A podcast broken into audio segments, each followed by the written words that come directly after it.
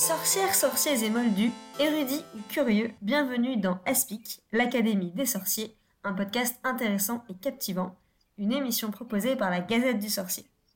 Bienvenue dans ce 13e épisode de l'Académie des sorciers, je suis Alix. Et je suis Marjolaine et aujourd'hui on a le plaisir d'accueillir euh, à nouveau euh, Edgar qui est euh, de retour après le, le, brillant épisode sur l'onomastique. Et, euh, et, comme on le disait dans cet épisode, on avait très envie d'avoir à nouveau Silène avec nous, puisqu'elle avait plein d'autres choses à nous partager sur, ses, études, sur ses études littéraires sur Harry Potter. Et donc on retourne dans, de la littérature euh, pure et dure, on va dire, puisqu'on va s'intéresser aujourd'hui aux structures narratives et euh, donc comment l'autrice, en l'occurrence J.K. Rowling, a construit son œuvre et euh, qu'il s'agisse donc de la structure interne à chaque tome ou aussi la structure générale de toute la saga dans son ensemble, les sept livres. On va bien parler que des sept livres hein, aujourd'hui.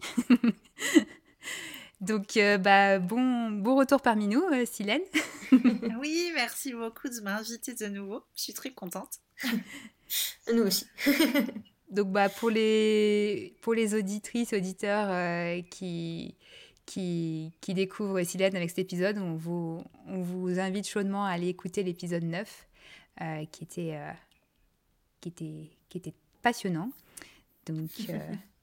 Voilà. ça va, je n'avais pas dit trop de bêtises, j'ai réécouté, euh, ça va. ça va.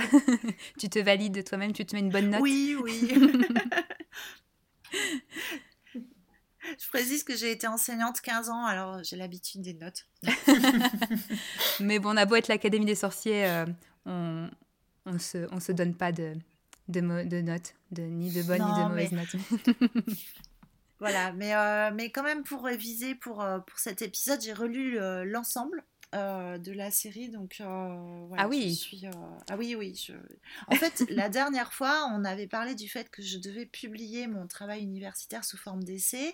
et comme je m'y suis engagée publiquement, j'ai avancé sur le sujet. Et donc, on, on, parle d'essayer de, de le publier en 2021. Donc euh, ça avance. Et du coup, il a fallu que je relise tout, ce qui a été vraiment très très difficile, évidemment. Ouais, une torture.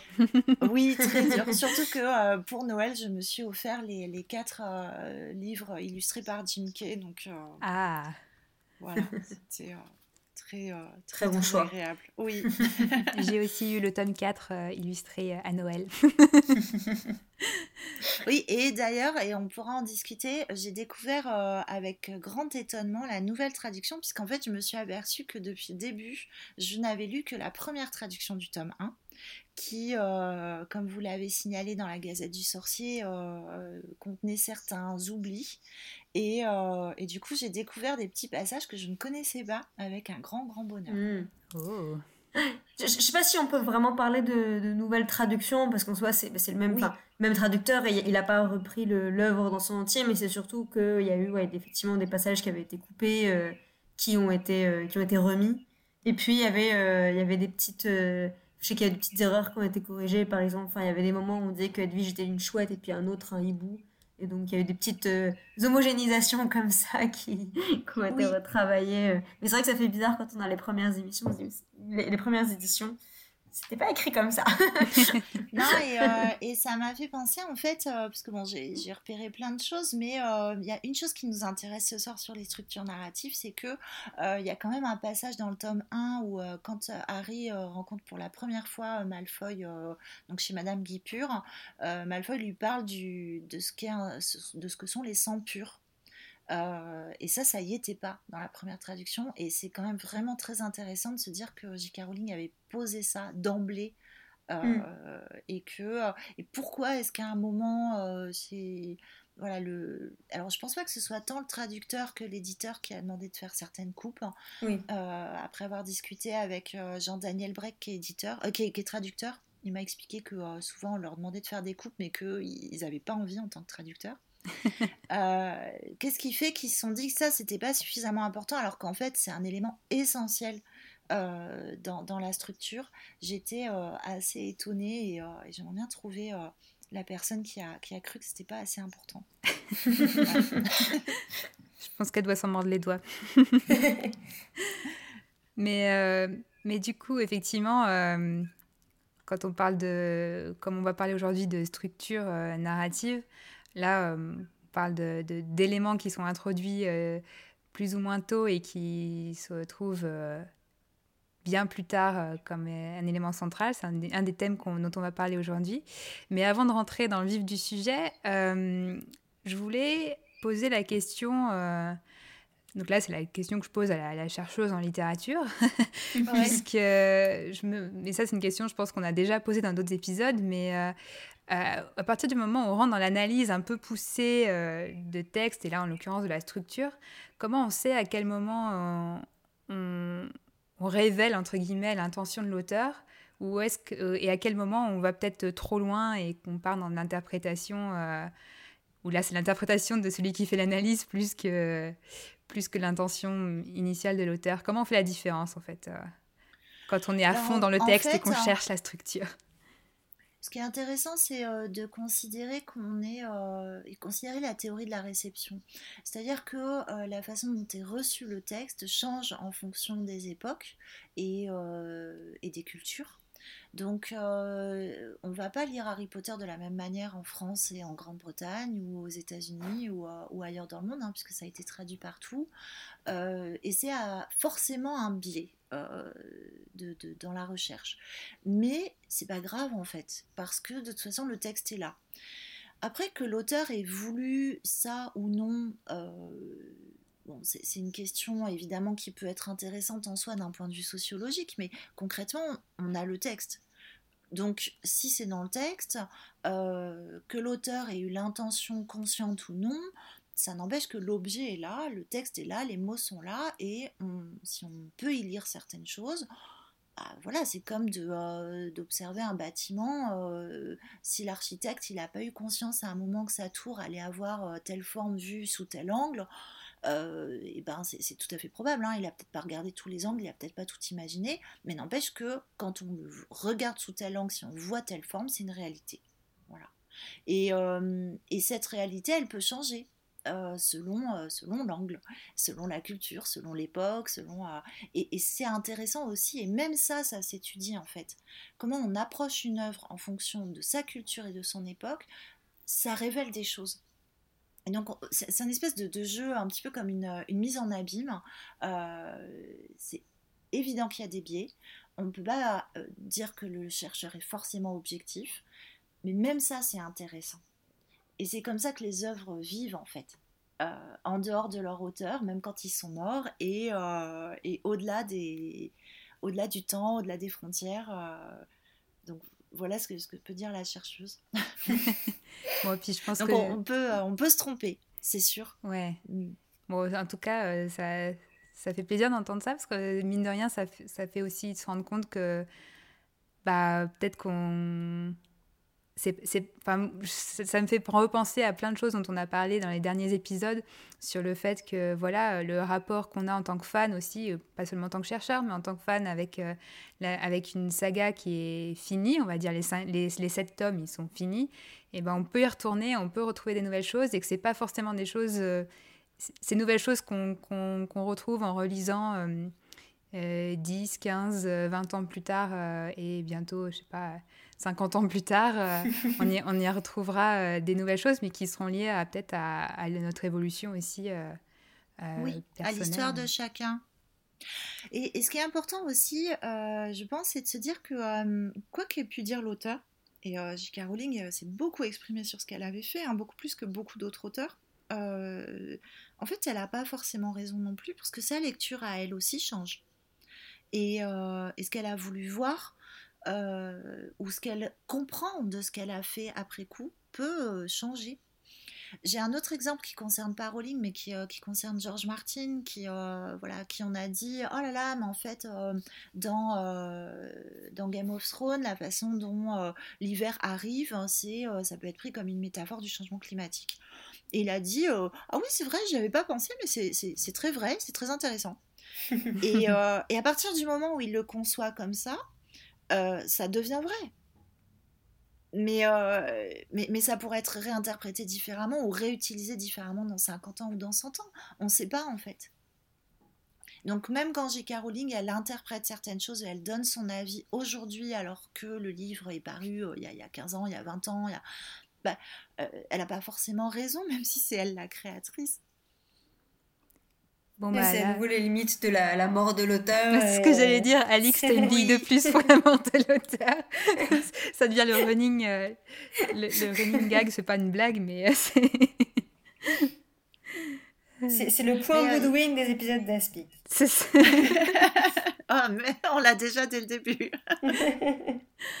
mais bon, du coup, on peut, on peut attaquer sur peut-être le premier thème qu'on voulait aborder, qui là, pour le coup on n'a pas trop de doutes sur euh, le goût de Rowling pour les romans policiers, puisqu'elle en écrit, littéralement. Avec notamment la série euh, Command Strike, où là, c'est ah, c'est du polar, tout simplement. Mais déjà, dans Harry Potter, on a des, aspects euh, dans la structure des intrigues qui font penser aux au romans policiers.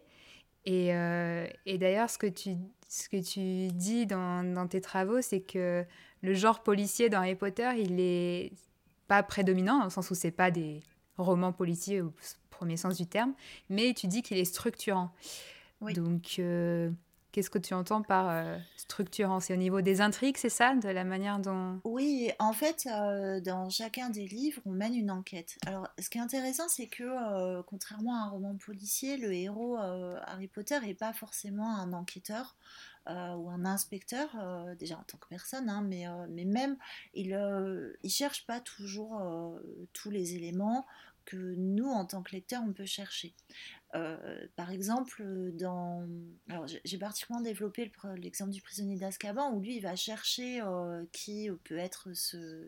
où est son, son parrain. Enfin, il sait pas que c'est son parrain, en tout cas, où est ce Sirius euh, Il va éventuellement chercher à le trouver, mais enfin, c'est un peu trouble, parce que tout le monde lui dit de pas le faire, donc bon, en plus, il commence à rentrer dans l'adolescence, il le cherche sans le chercher.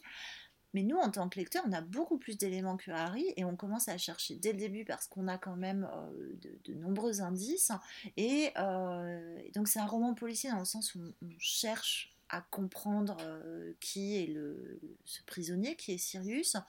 Mais c'est pas non plus l'intrigue principale. on a quand même beaucoup, beaucoup d'autres éléments. Et on va retrouver la même chose dans tous les tomes. Dans, le premier, on va se demander euh, ce qui est caché au troisième étage et euh, qui essaye de le trouver. Mais bon, c'est pas non plus le plus important. Le plus important, ça reste euh, Harry qui découvre l'école, etc. Dans le deuxième, on se demande bien ce que c'est que cette chambre des secrets et, qui l'a ouverte. Et alors là, ça se rapproche plus du policier parce qu'on passe quand même beaucoup de temps dessus. Mais Harry lui-même, il mène plutôt l'enquête sur euh, pourquoi est-ce que euh, pourquoi est-ce que ça lui arrive à lui, pourquoi est-ce que tout le monde euh, s'inquiète de lui, pourquoi est-ce qu'il parle au serpent, etc.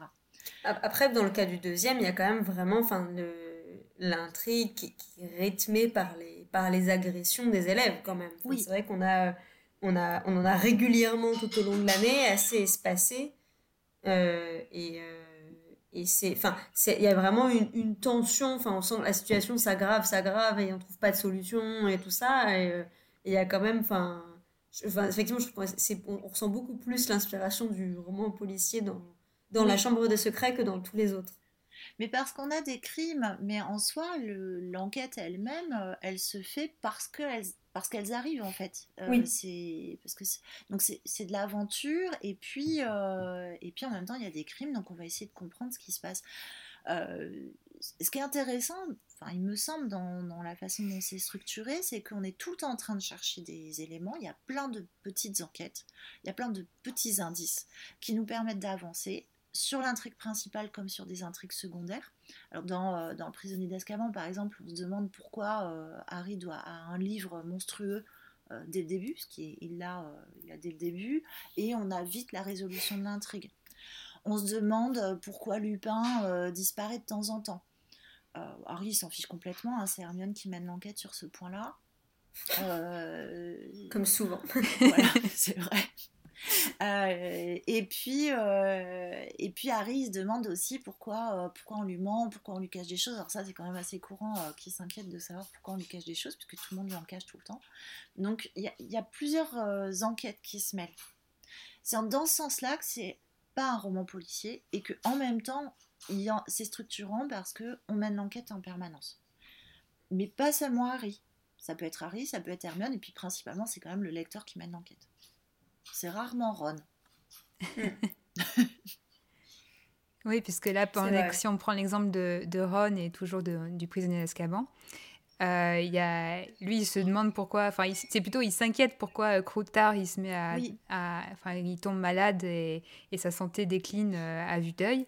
Mais voilà, il s'en inquiète, mais, euh, mais personne, ni Croutard, ni personne autour de lui d'ailleurs, euh, ne se dit que, enfin, personne ne peut se douter que c'est parce que c'est, parce que c'est euh, en fait un animagus qui, qui flippe parce qu'il est la cible de Sirius Black. Ça, personne peut s'en douter avant la résolution, la résolution finale. Mais quand même, on a l'indice Peter Pettigrew qui apparaît sur la carte à un moment oui, on a un indice dès le départ, en fait, quand on le relit.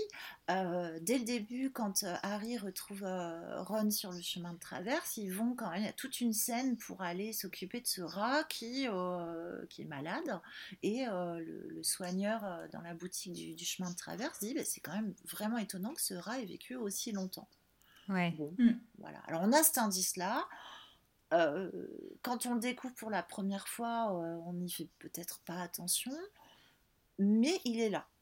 Quand on le relit, on se dit Ah, mais oui, en fait, évidemment, dès le début, elle m'avait laissé une piste euh, pour que, pour que je puisse deviner, pour que je puisse me poser des questions sur ce rat. Et ça, euh, c'est quelque chose qui est récurrent dans tous les tomes. En fait, à, la, à, la, deuxième lecture, on s'aperçoit que tout était déjà euh, inscrit et qu'il y avait des indices de tout systématiquement. C'est pour ça qu'en introduction, je parlais du fait que euh, Malfoy il, parle des sangs dès le, tout début.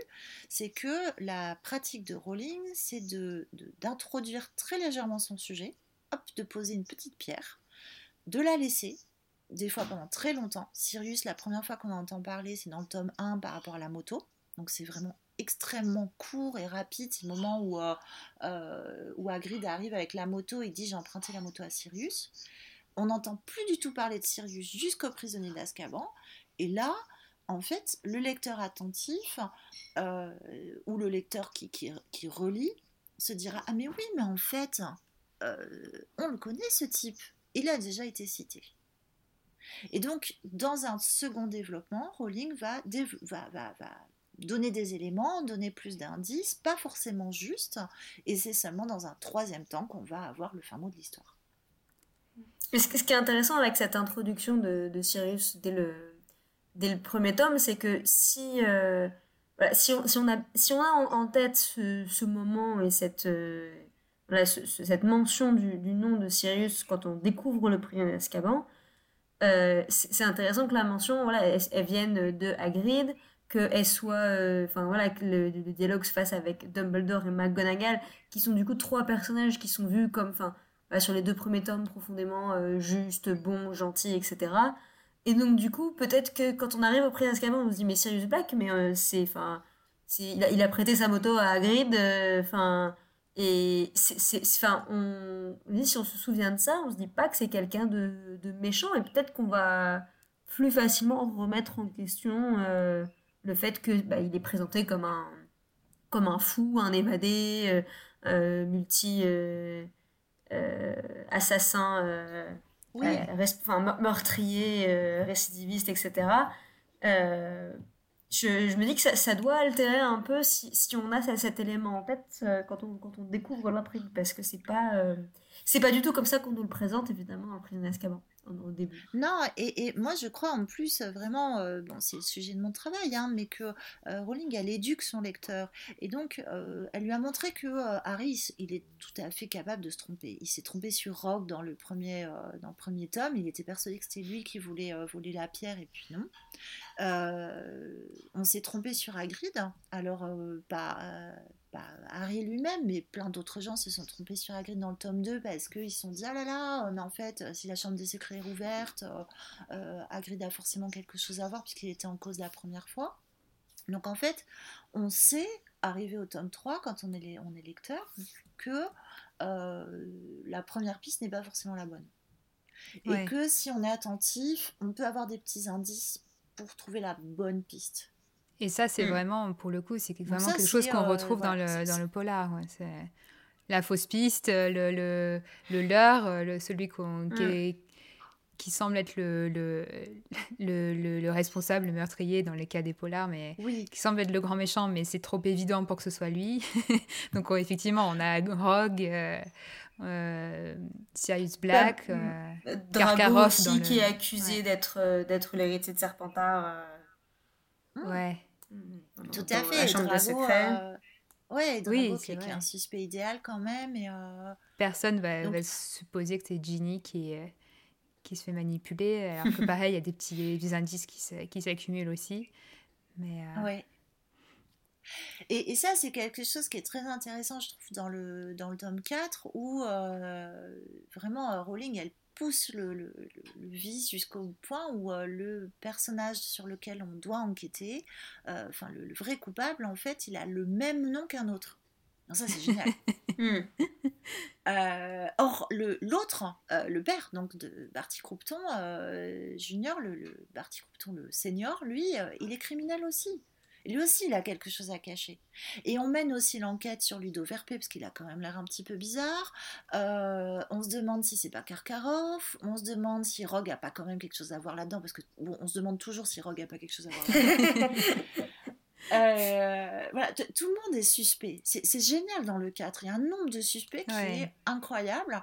Et, euh, et le, vrai coupable, se cache sous un faux nom et il a le même nom qu'un autre. Alors ça, c'est euh, merveilleux. Pour moi, euh, de, tous, c'est le meilleur en termes policiers. Hein. Pas, pas, en termes, euh, enfin, c'est pas mon préféré, mais, mais d'un point de vue policier, c'est vraiment le, le plus intéressant, le tome 4. Et, et on le voit dans l'adaptation cinématographique, ça a été complètement éludé parce qu'il ne pouvait pas tout faire. C'est tellement mm. complexe Hmm. Euh, ça a été vraiment.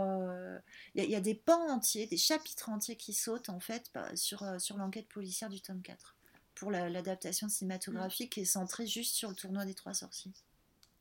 Et du hmm. coup, sur, cette, cette, dimension des, justement des personnages, l'heure qui détourne l'attention, et puis c'est un peu cette progression du 1 jusqu'au 4, on a l'impression que ça, que ça change après sur le, 5, 6, 7, puisque là, on a. Voilà, bah, c'est ben voilà, on a, on a. Ça y est, Voldemort est là, c'est le grand méchant, il est physiquement là et il n'y a plus vraiment besoin d'avoir de, de l'heure presque, j'ai l'impression, je sais pas. Alors en fait, le, euh, on touche là à la macrostructure parce que bon, il y a des petites enquêtes dans chacun des volumes et puis il y a l'enquête générale de euh, qui a tué les parents de Harry et pourquoi. Alors c'est pas tant le qui, puisqu'on sait que c'est Voldemort, mais pourquoi. Euh, et on va explorer le qui quand même, on va explorer le, les raisons de Voldemort et ce qu'il est pour pour avoir fait ce crime-là. Parce que, bon, c'est un, grand méchant, il tue plein de monde et tout, mais n'empêche que euh, Harry, lui, ce qui l'intéresse, c'est euh, pourquoi il a tué mes parents à moi. Euh, qu'est-ce qu'ils avaient fait, quelles sont les raisons, c'est pas un, meurtre, ce sont pas des meurtres gratuits, donc qu'est-ce qui s'est passé Donc, une fois que les, quatre premiers tomes sont passés, que Voldemort est revenu, il va continuer à mener l'enquête dans les, les, tomes suivants pour essayer de comprendre Voldemort. Et ça se ressent de manière très très forte, et c'est dit dans le tome 6, euh, quand euh, Dumbledore l'emmène à enquêter sur le passé de Voldemort pour essayer de comprendre et pour le vaincre. Ouais, là, c'est... Mais en fait, ce qu'on cherche, c'est, euh, c'est les motivations. Parce qu'une fois qu'on a voilà, la mort qui est de, de, ses parents qui est là, bon, pourquoi? Quelles sont les motivations? Qu'est-ce qui justifie? Qu'est-ce qui fait que à un moment ou un autre, euh, Harry ait subi cette perte? Il y a forcément des raisons. Ça ne peut pas être euh, juste le destin ou une prophétie. Ou euh, il a besoin de comprendre en fait. Et, pour comprendre, il faut comprendre le meurtrier. Hmm. ouais, et du coup, c'est, mais c'est vrai qu'on a quand même un, on sent un tournant quoi avec le avec le 4 mais mine de rien, le, 5, effectivement, on explore le, le pourquoi avec euh, l'histoire de la prophétie quand même. Euh, et puis le 6, le qui, qui est, qui est l'ennemi qu'on va, qu'on va essayer de, de, de, renverser avec le, le 7. Et le 7, pour le coup, on n'est plus vraiment dans une, une, enquête, on est plus dans une quête tout court. oui, oui. Mais euh, on, a, on, a, quasiment toutes les réponses en fait quand on arrive au 7. C'est ça, et on recolle tous les morceaux du puzzle et puis. Dans les 5 et 6, on cherche les mobiles du crime. Et, euh, et, dans le 7, après, voilà, c'est la, la course-poursuite de la fin, c'est euh, comment on va faire pour choper le meurtrier. Parce qu'il y a toujours, toujours dans les romans policiers aussi, hein, euh, comment on va faire pour que le prochain crime n'arrive pas, en mm. fait. Après, ce que je trouve assez différent, par exemple, sur le, le tome 5, où bon, on cherche à, comprendre le pourquoi et, on finit, voilà, on a cette, cette réponse avec la, la prophétie. Mais, mais euh, je trouve qu'on on sent moins euh, l'intrigue, enfin la, le, questionnement tout au, tout au long du tome. Enfin, tout au long du tome, finalement, même si on découvre l'ordre du phénix, la résistance qui s'organise parce que Voldemort est revenu, euh, et tout ça, mais, mais justement, j'ai l'impression que c'est. qu'on on a plus ce côté-là de. Voilà, on, on, on, suit la résistance, on suit aussi la résistance qui s'organise en interne à Poudlard. Euh, suite à la désinformation du ministère, mais, mais finalement, enfin, la, la prophétie, bah, on s'en fiche. On ne sait pas vraiment ce qu'on cherche. On ne sait pas qu'on cherche une prophétie. On, cherche une arme. Voilà, que euh, Voldemort cherche, cherche une arme, euh, qui est au ministère, que l'ordre du Phénix garde, etc.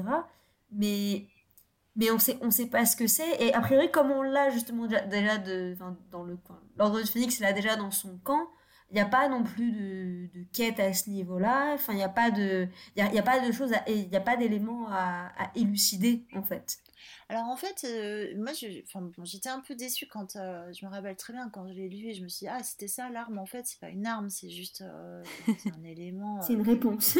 c'est ça. Et en fait mais c'est ça, mais, mais je pense que Harry cherche la vérité sur lui, puisque la vraie question qui se pose pendant tout le, le, volume, c'est euh, pourquoi est-ce que Dumbledore veut pas me parler? Mmh. pourquoi est-ce que euh, personne veut me parler? Pourquoi ça commence par ça? C'est vraiment euh, cette espèce de colère énorme qu'il a parce que personne ne lui écrit, personne ne veut lui parler, personne ne lui explique. Et, et ça, c'est le motif principal quand même de, euh, de ce roman-là. Et, même par rapport à la prophétie, ça tourne autour de ça, puisque Harry s'en veut terriblement de faire ses cauchemars. Euh, il se demande euh, s'il n'est pas, le, pas le serpent, s'il n'est pas Nagini. Donc la question du tome 5, pour moi, elle est plutôt sur en quoi est-ce que le, meurtrier, donc Voldemort et Harry, sont liés. Ouais. Et donc c'est là on s'éloigne de l'enquête en effet, on s'éloigne vraiment du mm. policier.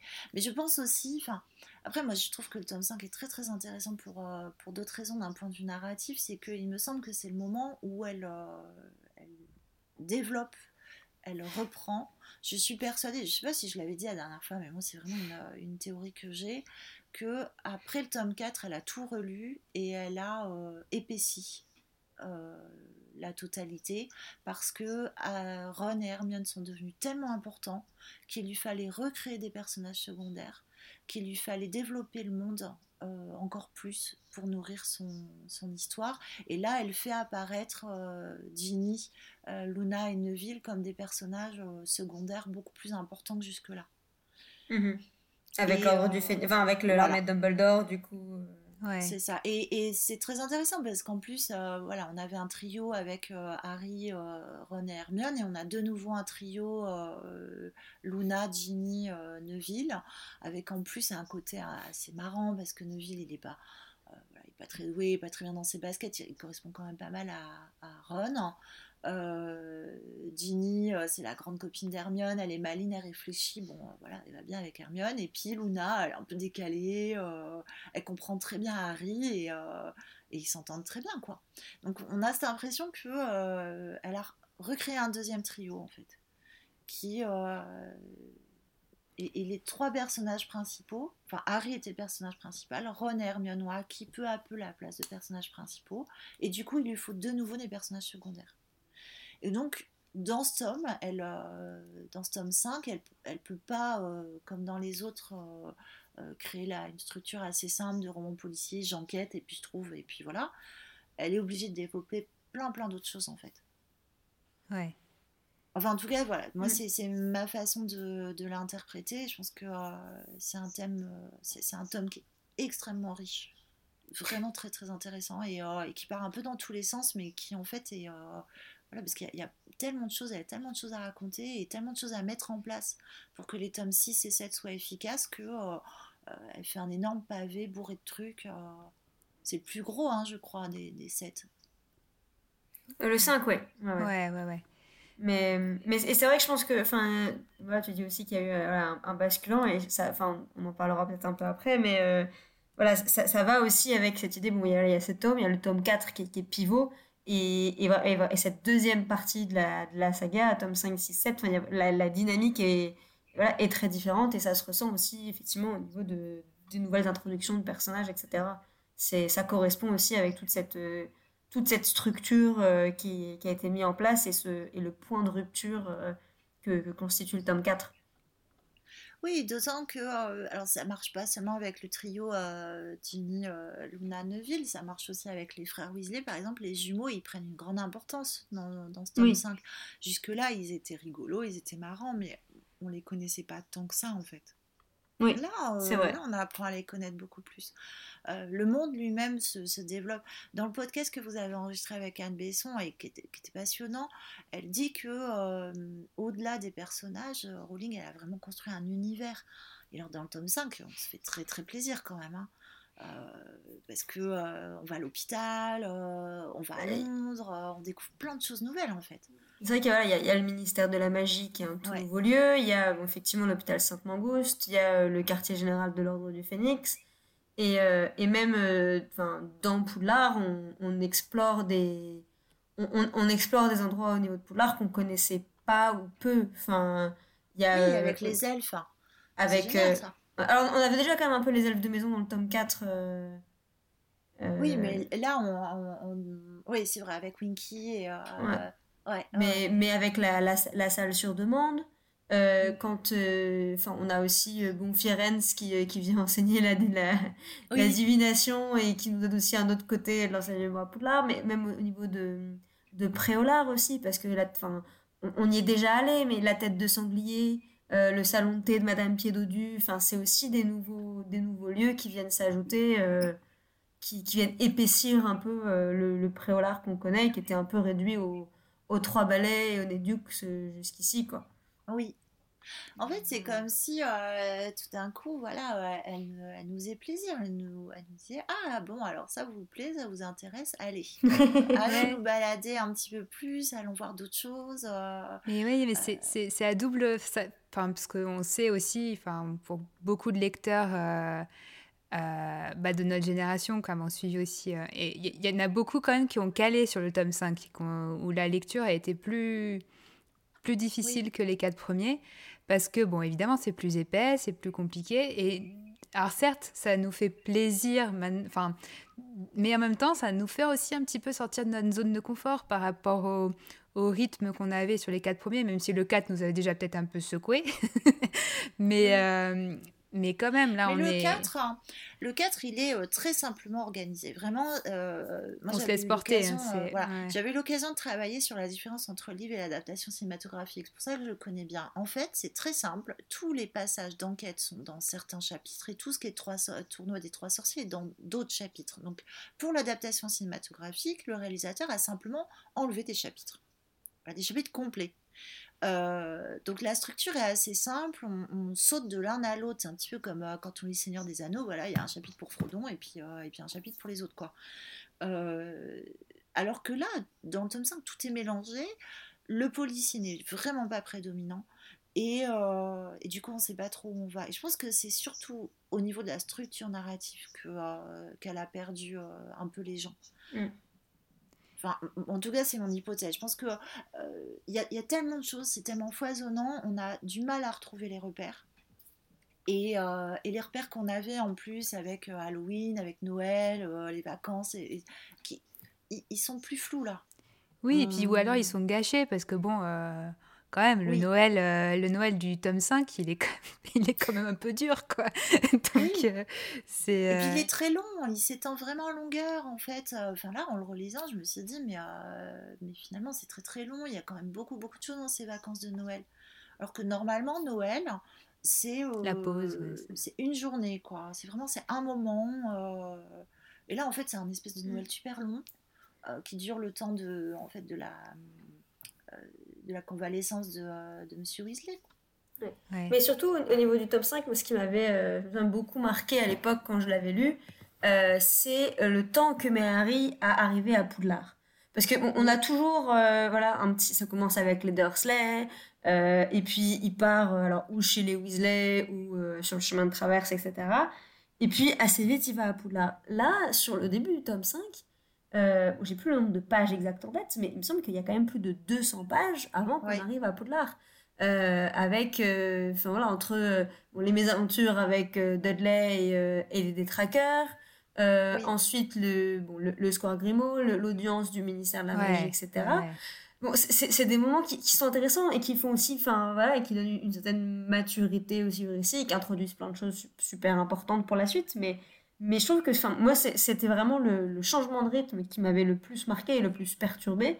Euh, parce que, euh, parce que j'étais habituée à aller à Poudlard beaucoup plus vite que parce ça. Parce qu'elle respecte pas la structure. En fait, la structure de chacun des tomes est très simple.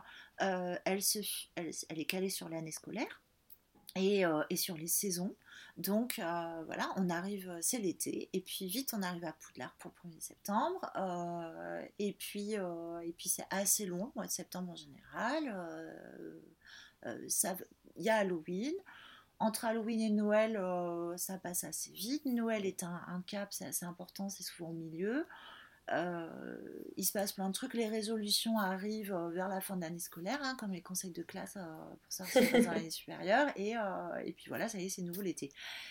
Là, on a, on a un été très, très, très, très, très long. Quoi. Et il se passe en effet beaucoup, beaucoup de choses pendant ces vacances d'été, qui, et c'est pas normal par rapport à, à d'habitude. Et elle place beaucoup de choses pour la suite.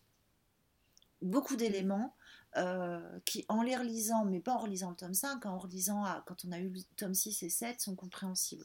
En particulier, par exemple, le médaillon. il passe autant de temps à nettoyer les armoires? Parce qu'elle place le médaillon dedans. Or, le médaillon, finalement, c'est seulement au tome 6 qu'on en entend parler. Et, donc, on, rompt avec quelque chose qui était, euh, qui était la règle jusque-là, c'est-à-dire qu'il y avait des choses du début, on ne savait pas trop où ça allait, mais euh, à la fin, on avait la réponse. Or là, il y a des réponses qu'on n'a pas à la fin du tome 5. Il faudra attendre le tome 6 pour les avoir. Et ça, euh, c'est assez étonnant en fait. C'est vrai que le, tome 5 presque pose plus de questions à la fin qu'il n'apporte de réponses. Ouais. Et, et, à nouveau, c'est pas ce à quoi on était habitué en fait. C'est ça change. Euh, et surtout, pour un, elle a pu s'amuser et puis, euh, et puis, et puis pour un tome qui avait été euh, autant attendu, en plus, voilà, à l'époque de la sortie euh, des livres, euh, il y a trois ans d'attente pour avoir le tome 5, et puis on arrive, et puis on a encore plus de questions. Et. Ah, c'était terrible, là. Mais c'est assez terrible. Ouais, ouais, oui. Mais, c'est là encore, euh, pardon, vas-y. Oui, oui, non, non, non, non, bah, non, non vas-y, parce que je voulais, je voulais faire une transition. Je voulais, je voulais rebondir sur la théorie de la réception euh, dont on parlait tout à l'heure et sur la façon dont on perçoit les choses. Quelqu'un qui les découvre aujourd'hui, il n'aura pas forcément le même rapport. Ouais. en effet, de rappeler que nous, on a attendu pendant trois ans ce tome 5 et qu'en en fait, il posait de nouveau des questions et qu'il fallait encore qu'on attende, alors qu'on l'a dévoré très vite, hein. même s'il était gros, euh, voilà, on l'a lu beaucoup plus, beaucoup plus vite euh, qu'il n'aurait fallu. Euh, et, on avait beau le relire, il nous manquait beaucoup, beaucoup de choses. Quoi. Alors qu'on avait l'habitude, dans les autres volumes, d'avoir toutes les réponses à la fin avec Dumbledore.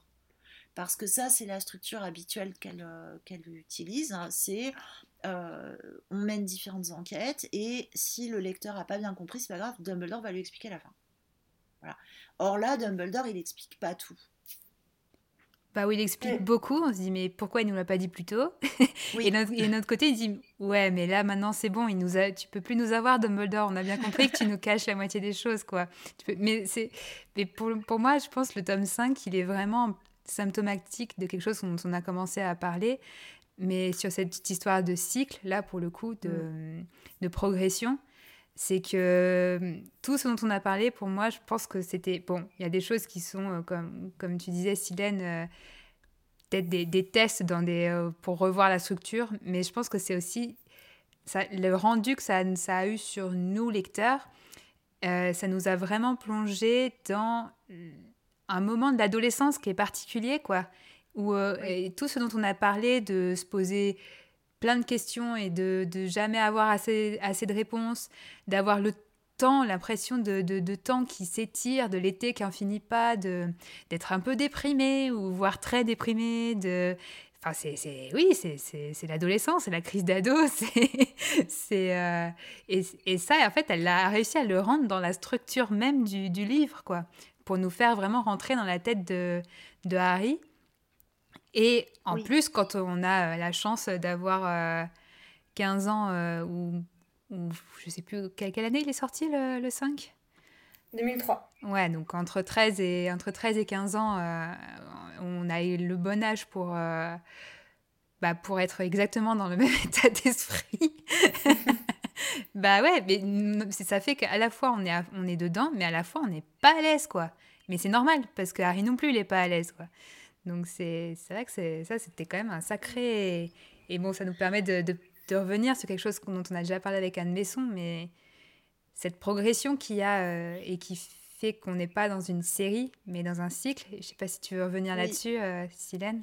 Oui, je pense que en fait, euh, ce qui est passionnant quand on étudie les, les structures, c'est que, on l'a dit, il y a dans chacun une structure précise, et puis il y a une structure d'ensemble. Et puis, il y a quelque chose qui est extrêmement novateur dans son œuvre, c'est que euh, on suit l'ado, on suit le lecteur, on a euh, une euh, c'est même plus que ça en fait, parce qu'on on pourrait suivre l'ado. Il y a d'autres histoires qui peuvent suivre un jeune garçon ou une jeune fille et qui le voit grandir. Ça, mais dans la façon même dont c'est construit et dans les thèmes et dans la manière dont c'est traité, c'est différent en fonction de l'âge de Harry.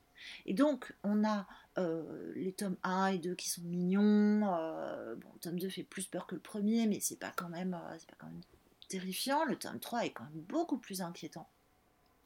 Le tome 4 est terrible, il y a quand même un mort, et puis voilà, l'adaptation cinématographique ne rend pas vraiment justice à aux aspects très sombres finalement du tome 4, euh, parce qu'il y a quand même des choses qui commencent à apparaître qui sont difficiles. Et puis, euh, et puis le tome 4 et euh, le tome 5 est brouillon, part dans tous les sens, c'est vraiment l'adolescence complètement paumée, Harry il est, perdu, et nous on est un peu perdu aussi. Et, et, puis, et puis le tome 6, ça y est, on est presque au bord de l'âge adulte. On arrive à ce moment où, où Harry... voilà, il découvre ses sentiments pour Ginny et, et, Ron accède aussi à une forme de maturité, mais bon, euh, pas aussi rapidement. Euh, et, puis, euh, et puis dans le tome, dans le tome 7, ça y est, c'est c'est l'âge adulte qui va arriver. Que moi, je, je, vois vraiment à partir du moment où Dobby meurt, où là, mm. là, il y a une bascule. Ça y est, Harry est adulte, il sait ce qu'il doit faire. Et, ouais. Et alors, au-delà de l'histoire, les, livres sont conçus et sont organisés en fonction de l'âge de Harry et de ses préoccupations et de son évolution psychologique. C'est incroyable. Ça, c'est complètement nouveau.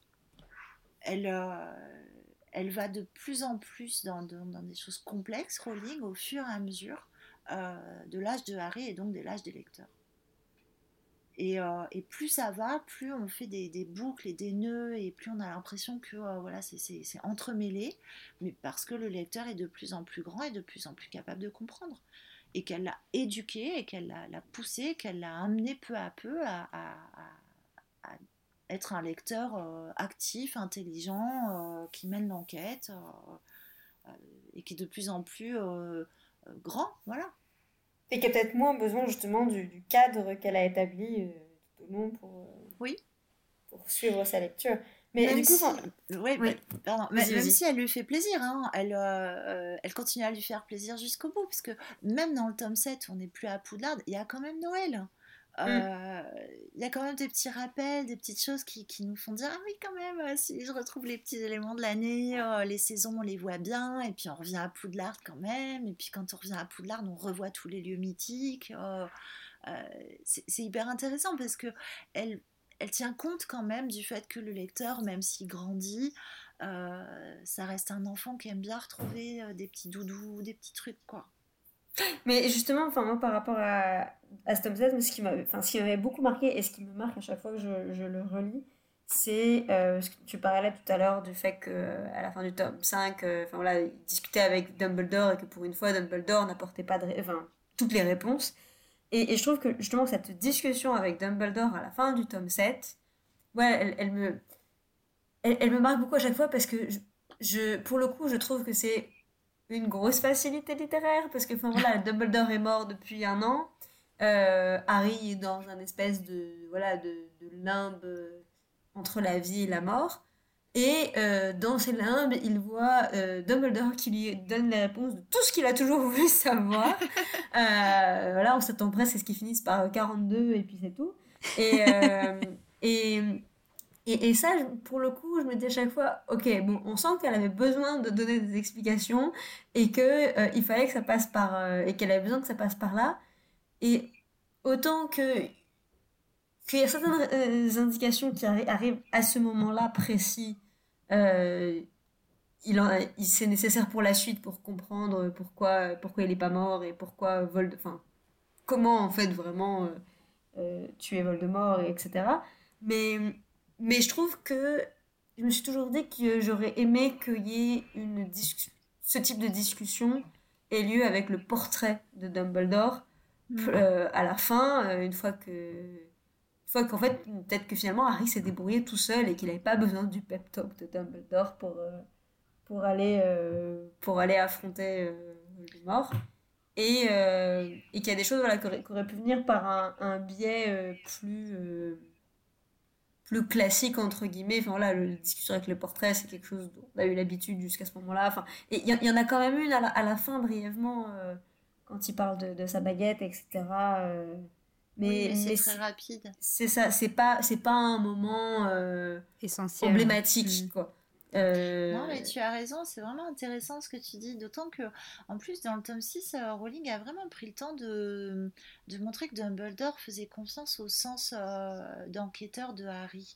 Parce que quand il lui montre dans la pensée les différents éléments, si on lit ces scènes-là, on s'aperçoit qu'il il est très fier que Harry trouve les indices tout seul il l'engage à chercher les mm. indices euh, et, il en est très content. Euh, il dit Ah oui, tu as reconnu le nom d'Elvis, euh, c'est bien. ah, en effet, tu soupçonnes qu'il y avait quelque chose avec la bague. c'est très intéressant. Donc, il est très content et il, il félicite, Très pédagogue. il félicite Harry. Et donc, pour moi, il félicite le lecteur. Hein, et, et du coup, c'est vrai, tu as raison, ça aurait été euh, finalement assez intéressant que, euh, que dans le tome 7, elle laisse, euh, elle laisse Harry se débrouiller plus et, donc en fait qu'elle laisse le lecteur se débrouiller plus. mais je pense que dans, pour, pour Harry, et l'indice là, c'est la fameuse, c'est ma, ma citation préférée, de, c'est bien sûr que ça se passe dans ta tête, mais ça veut pas dire que c'est pas réel. c'est pas, c'est pas Dumbledore aussi.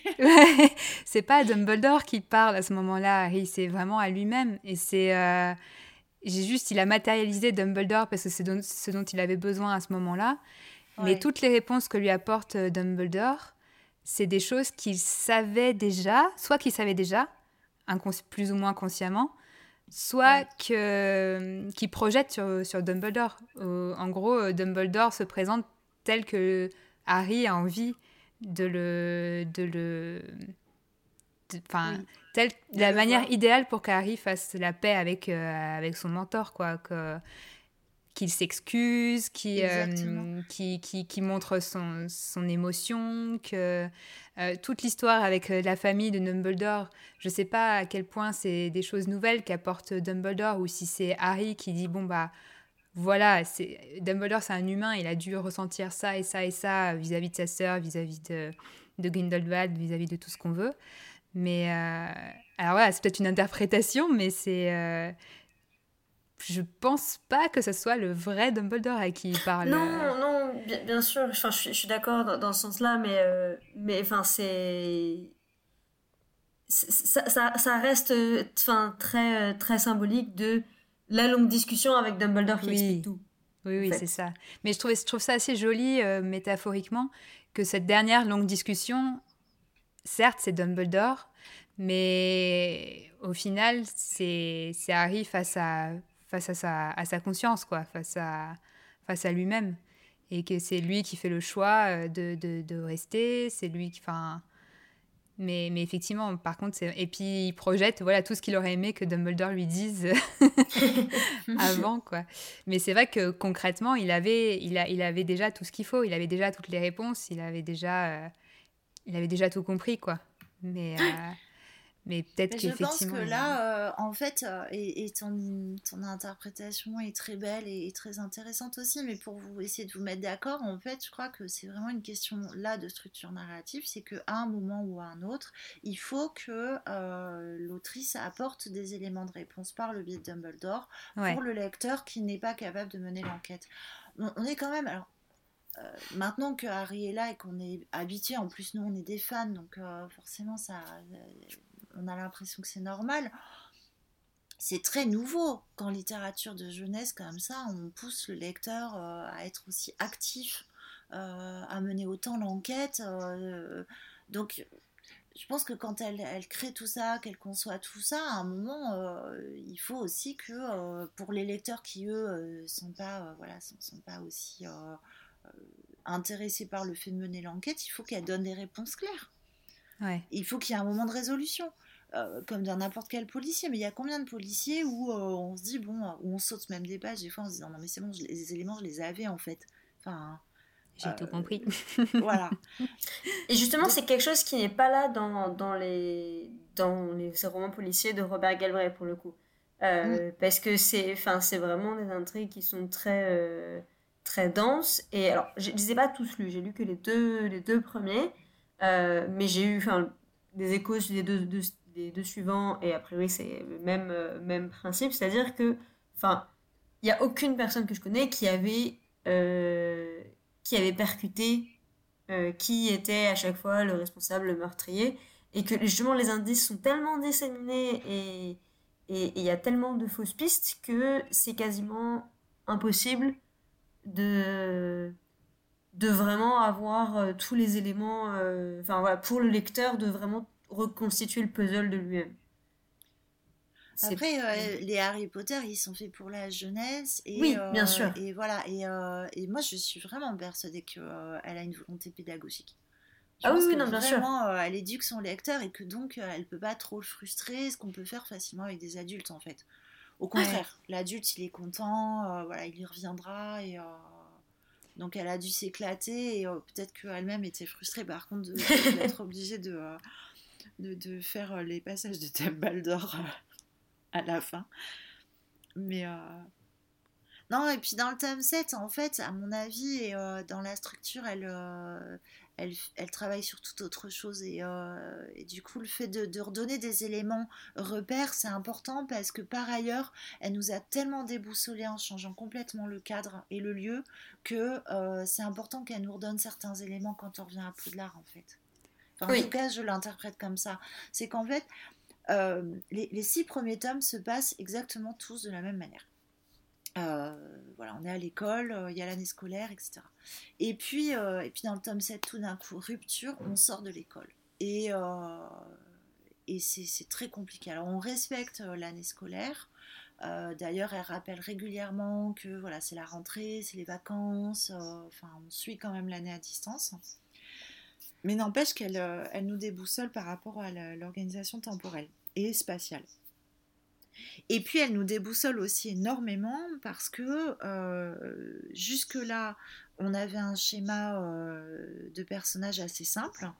on avait le méchant et, et, le gentil, et puis voilà, des adjuvants et des opposants. Et là, on s'aperçoit que le méchant, en fait, il fait partie d'une longue lignée de méchants. Il y en a eu d'autres. Et euh, il y a une grille de Valt avant, et puis euh, il y en a eu d'autres encore avant, et finalement la baguette de Suro, ben, euh, c'est une arme qui se transmet. Et puis, et puis Voldemort lui-même, voilà, bon, c'est un méchant, mais il y en a eu sans doute des pires avant, et puis il y en aura peut-être d'autres après, en fait.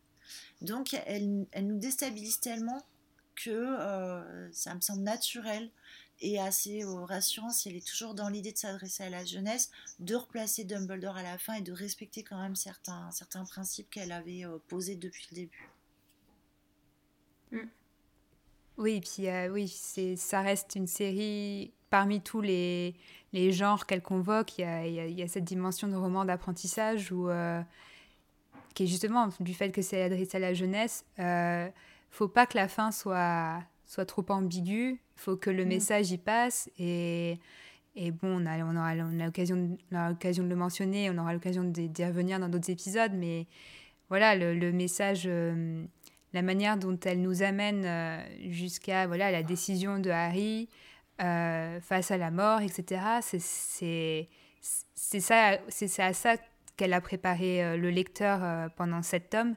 Et donc, ça peut pas être ambigu ce passage-là, quoi. Ça, ça, parce que faut qu'aucun lecteur ne passe à côté de, du poids, du poids de, ce moment-là, quoi.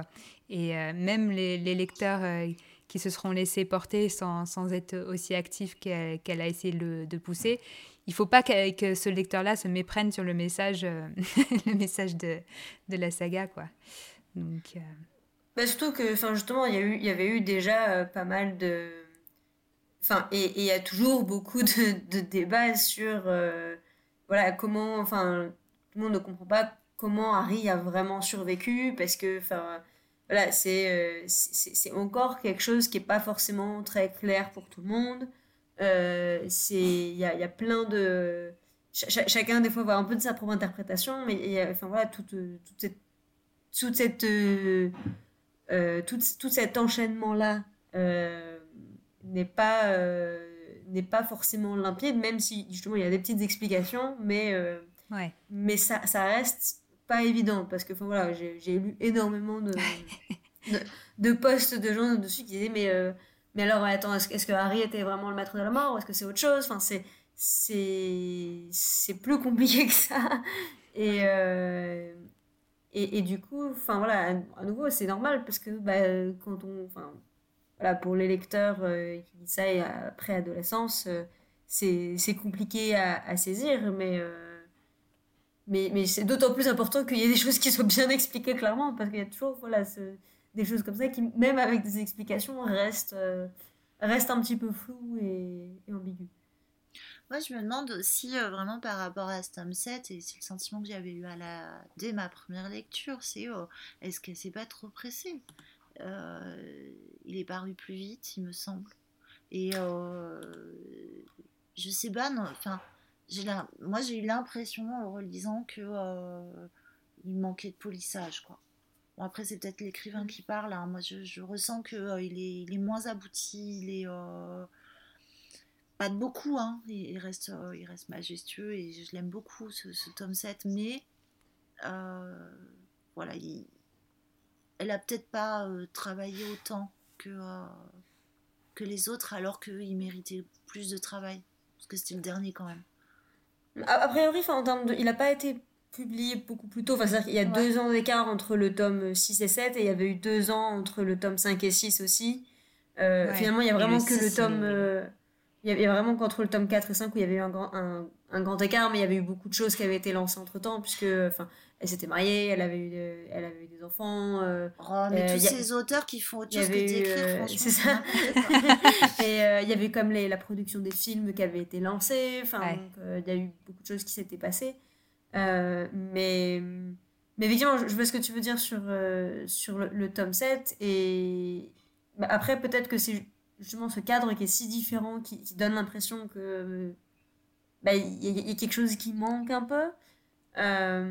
Et parce que peut-être avant, on a vu un top 6 qui était quand même assez... Euh, niveau structure, euh, il était quand même assez impressionnant, quoi. Mais... Euh, mm. Enfin, en tout cas, moi, je l'aime beaucoup aussi. Bah, je les aime tous, hein. franchement. plus... En fait, le problème, c'est que plus j'y retourne, plus je... et plus on en discute en plus de manière sérieuse, analytique, etc., plus je me dis, mais waouh, quand même, dans chaque tome, il y a des trucs qui sont... Mais c'est vrai que le, 6, il est quand même. Si on, si on pense au fait qu'elle qu'elle qu'elle n'a pas passé euh, plus de temps, euh, même moins de temps que sur le 5, la, on, sent, on sentait que le 6, il était en préparation depuis longtemps, quoi. Que, Qu'elle avait déjà, euh, elle savait déjà. C'est bon, mais ça d'ailleurs, on va peut-être en reparler juste après, mais on, elle, a, elle a parlé du fait que les intrigues entre le 2 et le 6 auraient pu être. Enfin, elle avait pensé à. En, écrivant le, tome 2, elle avait pensé à des choses qui seront finalement développées dans le 6. Donc, euh, on sent que, ah, ça y est, c'est bon, je, je, c'est le moment, je vais pouvoir parler du prince de sang-mêlé, je vais pouvoir parler du passé de, de Voldemort. J'avais déjà euh. des Horcrux, le truc que j'ai dans ma manche depuis le tome 2. C'est bon, ça y est, c'est le moment. Mm. Mais, euh, Mais ouais. Et pour revenir, je pense, sur le, tome 7 très rapidement, aussi, je pense que peut-être ce qui joue aussi, c'est un peu comme pour le tome 6, c'est qu'il y avait peut-être beaucoup de choses qu'elle avait déjà en tête, qu'elle avait déjà écrit, et donc, euh, et, et, et, enfin, il y avait, pour le coup, en fait, j'ai l'impression que le tome 7 a moins de, de petites intrigues secondaires, de petits détails. Enfin, moi, ce que j'aime beaucoup dans, le, dans, dans, les premiers tomes, et, particulièrement dans le, dans le tome 4 et 5, c'est le côté vie à Poudlard, le quotidien. Euh, les, euh, les, soirées où ils sont euh, ils se tapent la tête contre les murs parce qu'ils n'arrivent pas à finir leur devoir. c'est, je trouve que c'est ce côté-là qui que j'adore et qui est génial. Il y a vraiment un côté cocon et, et doudou que pour le coup je retrouve pas du tout dans le tome 7. Alors en dehors du fait qu'ils sont pas à Poudlard, mais, mais je trouve qu'on n'a pas, on pas beaucoup de moments de, un peu un, peu plus léger, un peu, enfin, pas, pas dans le sens qui, qui sert à rien, parce que ça ne sert jamais à rien, mais, mais qui sont plus là pour, euh, pour, étoffer un peu, pour donner un peu d'épaisseur, en fait, aussi. Ouais, tu as parfaitement raison, parce qu'il y a très peu de sous-intrigues. Il y a le miroir, on se demande à qui est l'œil, mais euh, c'est pas très rigolo hein, euh, comme, comme histoire. et puis voilà, en fait, il y a, y a bah, il y a un peu, le, un peu le mystère des, des, des legs. Enfin, au début, voilà, pourquoi, pourquoi, pourquoi, Dumbledore a légué le, le vif d'or Bon, euh, il, il, il, y a le, la phrase, là, je m'ouvre au terme, qui, qui s'affiche, mais finalement, mais on comprend qu'il y a la pierre de résurrection qu'à la fin. Euh, c'est ça. En fait, on, le sait dès le début, puisqu'il fait exprès de pas l'embrasser euh, devant, devant le ministre. Donc, bon, en gros, il n'y a pas vraiment d'enquête. On sait non, non, on, se demande juste pourquoi en fait. Oui, c'est vraiment ça. Hmm. Ouais, mais, c'est vrai que c'est pas euh, quelque chose qui, qui, rythme, qui rythme tout le. Mais c'est vrai que c'est pour en revenir, euh, si on veut euh, réappliquer ce qu'on disait tout à l'heure de la progression en lien avec les âges aussi, c'est on pourrait voir ça aussi comme, comme assez symptomatique de, bah, comme on disait, l'âge de jeune adulte, quoi.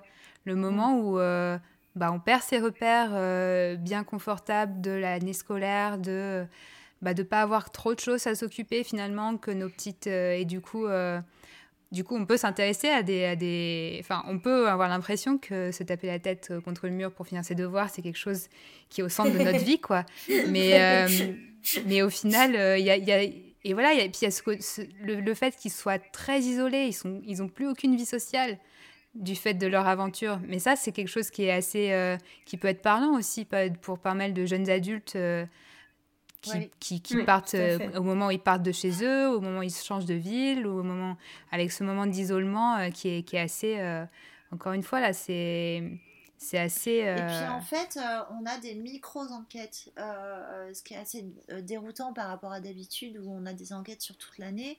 Là, quand on arrive, par exemple, chez les Lovegood, on sent qu'il y a quelque chose. Ça se résout assez vite, mais, mais quand même pendant tout le chapitre, on peut mener l'enquête. Quand on arrive euh, à Godric Solo, c'est pareil. Dès le début, on sent qu'il y a quelque chose, on a des petits indices, des petits trucs, et puis au fur et à mesure, on, on, arrive vers, vers, la résolution. Donc il y a mm. quand même un système d'enquête qui revient, mais, euh, mais c'est très rapide. C'est très cool.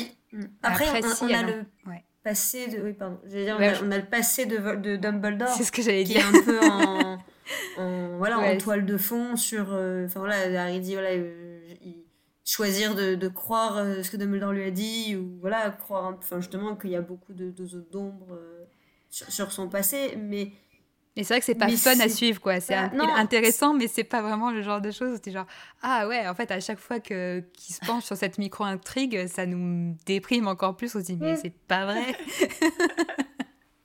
non, non seulement c'est pas forcément fun, mais, mais en plus, c'est très dilué. Euh, c'est Et on a du mal aussi à. Enfin, je me, souviens avoir eu du mal à voir où est-ce que, euh, à ma première lecture, où est-ce qu'on voulait en venir avec cette histoire. Enfin, c'est. Je me dis, bon, est-ce que c'est vraiment juste euh, Dumbledore est pas là et donc il faut en parler et il faut. Il faut trouver un moyen de, de, rattacher aussi un peu les wagons avec Poudlard, avec, avec le monde des connus et les personnages connus qui sont pas là et dont l'absence se fait sentir. Mais. Hum, mais, mais c'est ouais, moi c'est vraiment cette, cette sensation dont je me souviens de la, de la première lecture quoi. C'est oui bon ok. Mais mais en fait moi j'ai l'impression euh, elle euh, on avait tellement d'attentes. Elle nous avait tellement euh, bien élevés avec ces six premiers tomes que c'était très casse-gueule ce dernier. Et et finalement forcément il y avait des choses qui étaient décevantes et mm. d'autres euh, et d'autres géniales quoi. Et, euh, et moi j'ai pris plus de plaisir, je pensais à la lecture parce que j'étais tellement pressée d'avoir la fin. Euh, qu'il y a des moments où ça, m'agaçait, je me disais bon mais ça va, c'est bon, Dumbledore on a compris, euh, était bizarre en fait, et ok on y arrive quoi, on va où, où est-ce que... et je voulais savoir. Et, et, et j'ai beaucoup plus apprécié la lecture en fait. Mais je crois, et, euh, et ça me permet d'arriver sur, euh, sur quelque chose moi, qui, euh, qui m'intéresse beaucoup, que de toute façon, la fin nous invite à la relecture et que tout est conçu et construit pour qu'on relise. je l'explique dans mon travail sur, pour moi, la dernière scène sur le, sur le quai. correspond à la scène dans les limbes quand Dumbledore dit à Harry bon bah voilà bah, si t'es à la gare en gros euh, tu peux choisir ce que tu veux. Tu peux, euh, tu peux prendre un train ou tu peux rester là ou tu peux retourner en arrière. Et, euh, et cette image de d'aller plus loin, elle existe depuis un moment. Hein. il l'évoque déjà dans le tome 5, je crois, quand il va parler avec Nick Quasi sans tête. C'est Nick Quasi sans tête qui lui dit que quand on est mort, on va dans un endroit. Il y en a qui continuent, il y en a qui continuent pas. Ouais. Hmm. Et, euh, et, donc on retrouve cette image-là quand Dumbledore dit bah, tu fais ce que tu veux, tu peux continuer ou tu peux, euh, ou tu peux y retourner.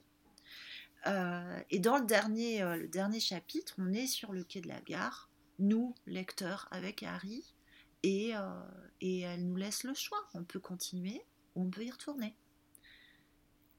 et on, peut recommencer en fait. Et je pense que vraiment, euh, euh, c'est très intéressant cette composition euh, avec ce retour sur le quai pour nous dire relisez, recommencez si vous voulez, si ça vous a pas suffi, si vous voulez retrouver les indices, si vous voulez creuser, si vous voulez voir ce que vous n'aviez pas vu. Mais c'est pas obligatoire, vous pouvez aussi prendre un autre train. Ouais. Et du coup, je sais pas si beaucoup l'image. Ouais, j'adore, j'adore. C'est vrai que j'avais jamais. Évidemment, on, quand on, quand on lit l'épilogue, on, comprend la boucle, mais c'est vrai que de, le penser comme, euh, comme ouais, cette image de prendre le train, euh, j'avais, j'avais pas pensé forcément, par exemple, au, parallèle avec le, le, bah, le, le, chapitre précédent, quoi, ou le chapitre, ouais, euh, dans les larmes, quoi, mais c'est, mais c'est vrai que c'est, c'est, je sais plus, j'avais, je voulais dire un truc et j'ai oublié, pardon. mais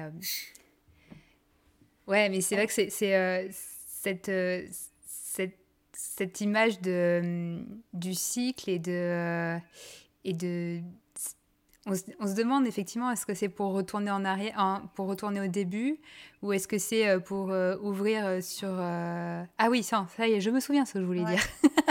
je me demandais si l'épilogue, c'était le fameux chapitre qu'elle avait écrit dès le début parce qu'elle elle parle assez tôt de, de Ah, bah c'est bon, je, je, je, sais quel est mon, mon dernier chapitre, j'ai déjà écrit.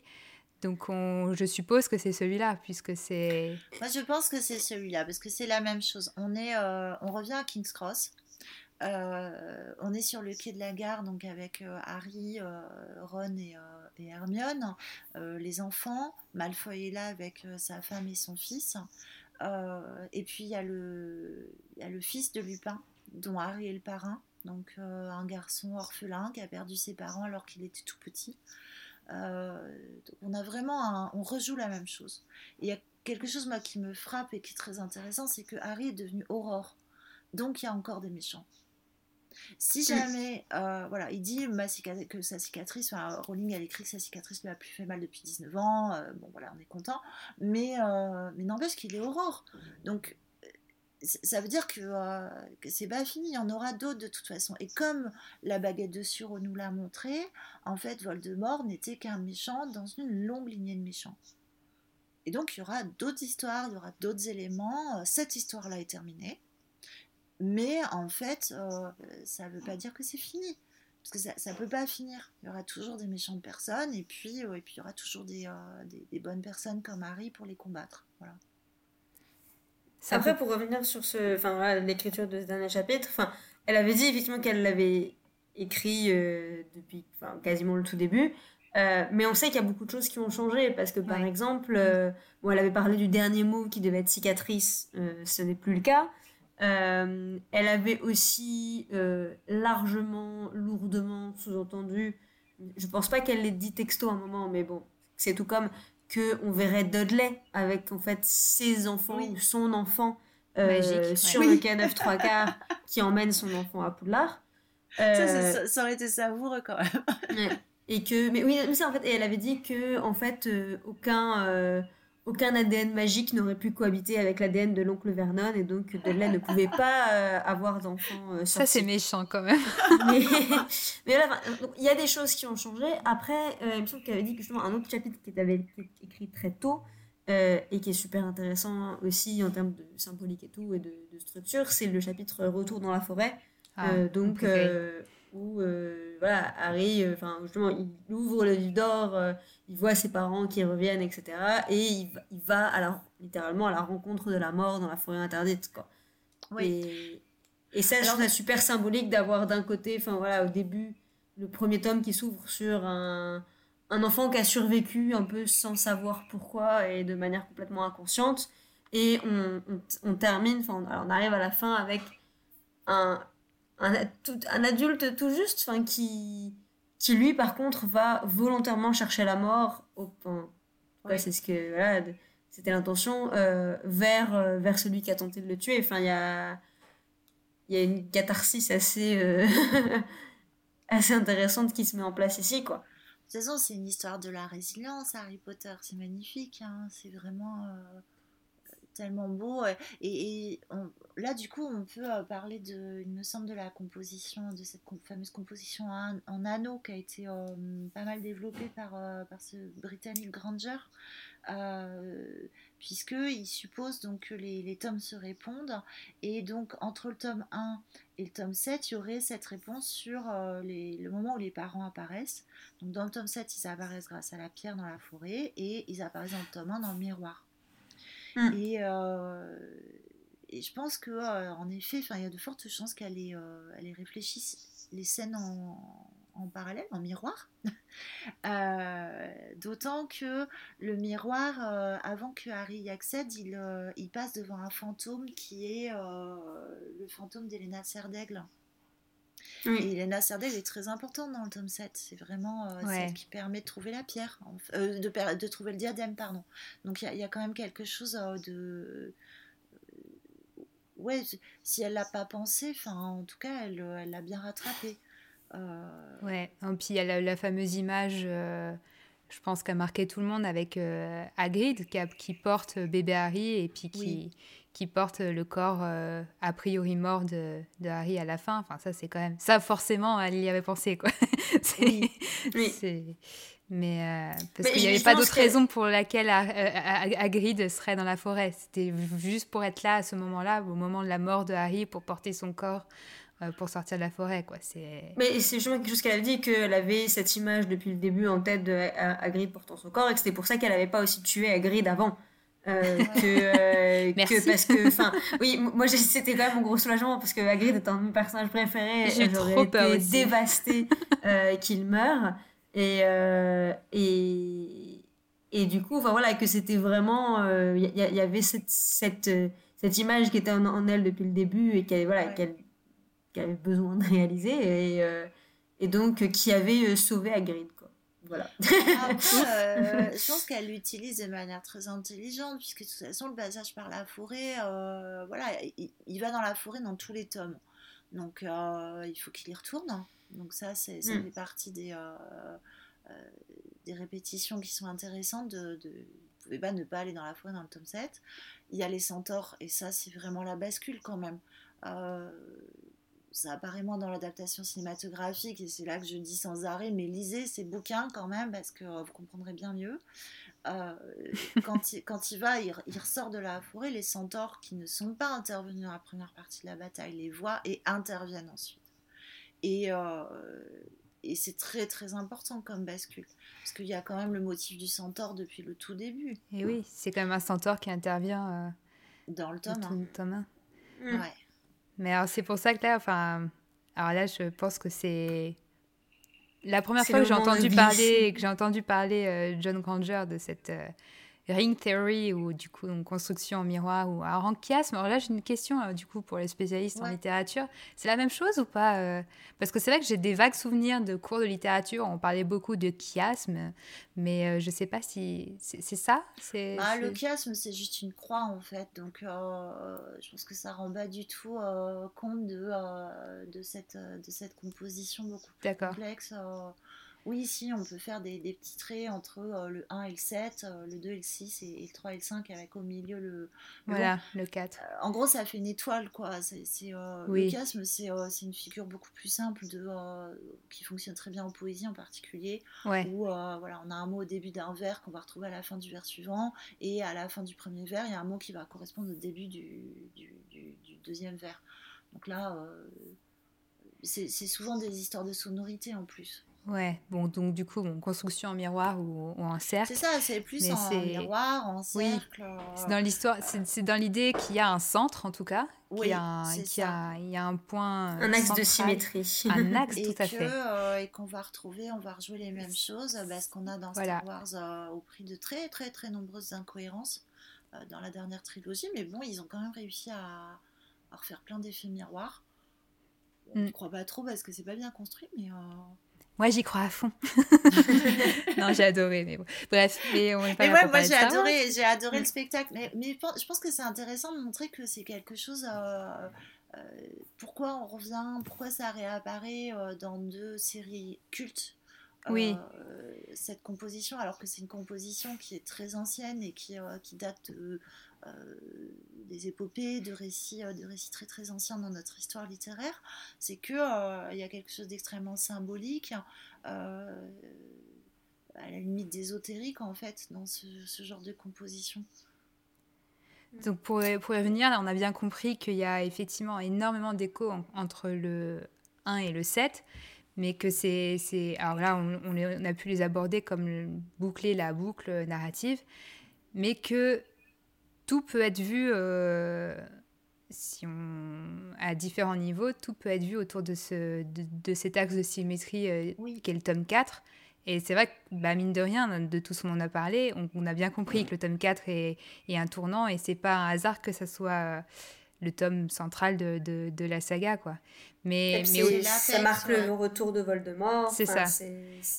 Mais du, voilà, mais du coup, on, peut, on pourrait s'amuser à faire à faire euh, quasiment un épisode pour chaque euh, écho. Euh, bon, 1 et 7, on en a pas mal parlé, mais entre le 2 et le 6, on a quand même parlé du fait que ben, le premier Horcrux, il apparaît... bon, évidemment, il y a Harry, mais le, on a quand même cette, cette ce premier Horcrux détruit dans, le, dans, dans, le tome, dans le tome 2, sans qu'on sache que ce soit un Horcrux. Et puis on a évidemment Tom Jedusor, donc le jeune Tom Jedusor, et on a toute l'enfance de, de, de, Tom Jedusor dans, dans le tome 6. Donc il y a quand même. Euh, oui, et puis il y a plein de. Euh, il y a le journal de Tom et le livre de Rock de l'autre côté. Ouais. Euh, dans le tome yeah. Ginny aime Harry et dans le tome 6, c'est Harry qui aime Ginny. on, on, a aussi, sur des trucs un peu plus enfin secondaires, on a le cas des professeurs de défense contre les forces du mal, de Lockhart et Slughorn, qui sont tous les deux des profs qui vont chouchouter Harry. Euh, qui euh, vont se donner plus d'importance euh, qu'ils n'en ont aussi. Il y a les attaques. on a des scènes qui se reproduisent, les, le, la scène chez Barjo et Burke. Hein. Oui, ouais. Il y a bah, la première armoire à disparaître. Oui. qui apparaît et puis du coup qui a une vraie utilité dans, les, dans le tome 6. on a les, les attaques, tout simplement, parce qu'on on a les attaques du basilic dans le tome 2, mais dans le tome 7, dans le tome 6, on a les attaques qui sont commandées euh, via Drago, mais avec euh, Cathy Bell avec le collier d'opale, euh, mm. Ron avec le, l'hydromel empoisonné. et à chaque fois, quand même, un des meilleurs amis de, de Harry qui, qui, frôle la mort. Parce que Hermione est pétrifiée, Ron est empoisonné. Et puis du coup, le personnage de Drago. Oui, qui, voilà, qui est soupçonné par Harry euh, la première fois à tort et euh, la deuxième fois à raison, quoi. Ouais, ouais, mm. c'est... Non, mais et, ça, ça marche. Euh, voilà, on a autant de parallèles entre le, le 3 et le, et le 5. Alors, bon, le, plus terrible, c'est Sirius Black, hein, qui, qui apparaît dans le 3 et qui meurt dans le 5, n'est-ce pas? Mais, mais encore une fois, on a, c'est dans le 5, c'est dans le 3 qu'on nous a introduit les maraudeurs et c'est dans le 5 qu'on a qu'on a le fameux euh, souvenir de, de Rogue où enfin, le personnage de, de, de, James est présenté d'une certaine façon dans le 3 et, et on, on revient dessus sur, dans le 5. Enfin, on a aussi l'importance des détraqueurs qui sont introduits dans le 3 et qui voilà, prennent une importance assez particulière euh, dans le 5 avec euh, l'attaque, etc. L'apprentissage des patronus qui va avec. Ouais, l'évasion d'Azkaban, Sirius qui s'évade d'Azkaban dans le 3 et l'évasion massive de Bellatrix, etc. Euh, on a quand même les deux seules prédictions de Trelawney, euh, le tome 3 et tome, tome 5. Euh, on a les retourneurs de temps. Bon, dans le tome 5, c'est plus anecdotique, c'est simplement leur destruction au ministère, mais ça reste. Euh, ils sont là. Ils, ils, sont, ils sont là quand même. Enfin, c'est pas. Il y a les deux, les deux fois où Harry est accusé d'avoir fait usage de la magie devant des moldus euh, et que et qu'il y a une interaction avec Cornelius Fudge. Techniquement, il est accusé dans le tome 2, mais c'est tout de suite euh, euh, balayé. Mais dans, dans, le tome 3, il rencontre Fudge au, champ de qui, qui, lui dit Oh, mais non, mais c'est rien. Et dans le tome 5, il, il, essaie de le faire condamner. Ouais. Hmm. Oui, puis alors j'avais vu des choses aussi. dans le tome 3, il monte sur Buck, et dans le tome 5, il monte sur les sombrales. Euh, y a le, le... Magicobus aussi qui revient euh, dans le tome 5. Alors, c'est très anecdotique. En plus, comme c'est pas dans les films, c'est quelque chose qu'on ça oublié, mais euh, il est hyper marrant ce passage-là. Mm. Alors par exemple, ça, voilà, je pense que c'est une, une, bonne façon de rebondir.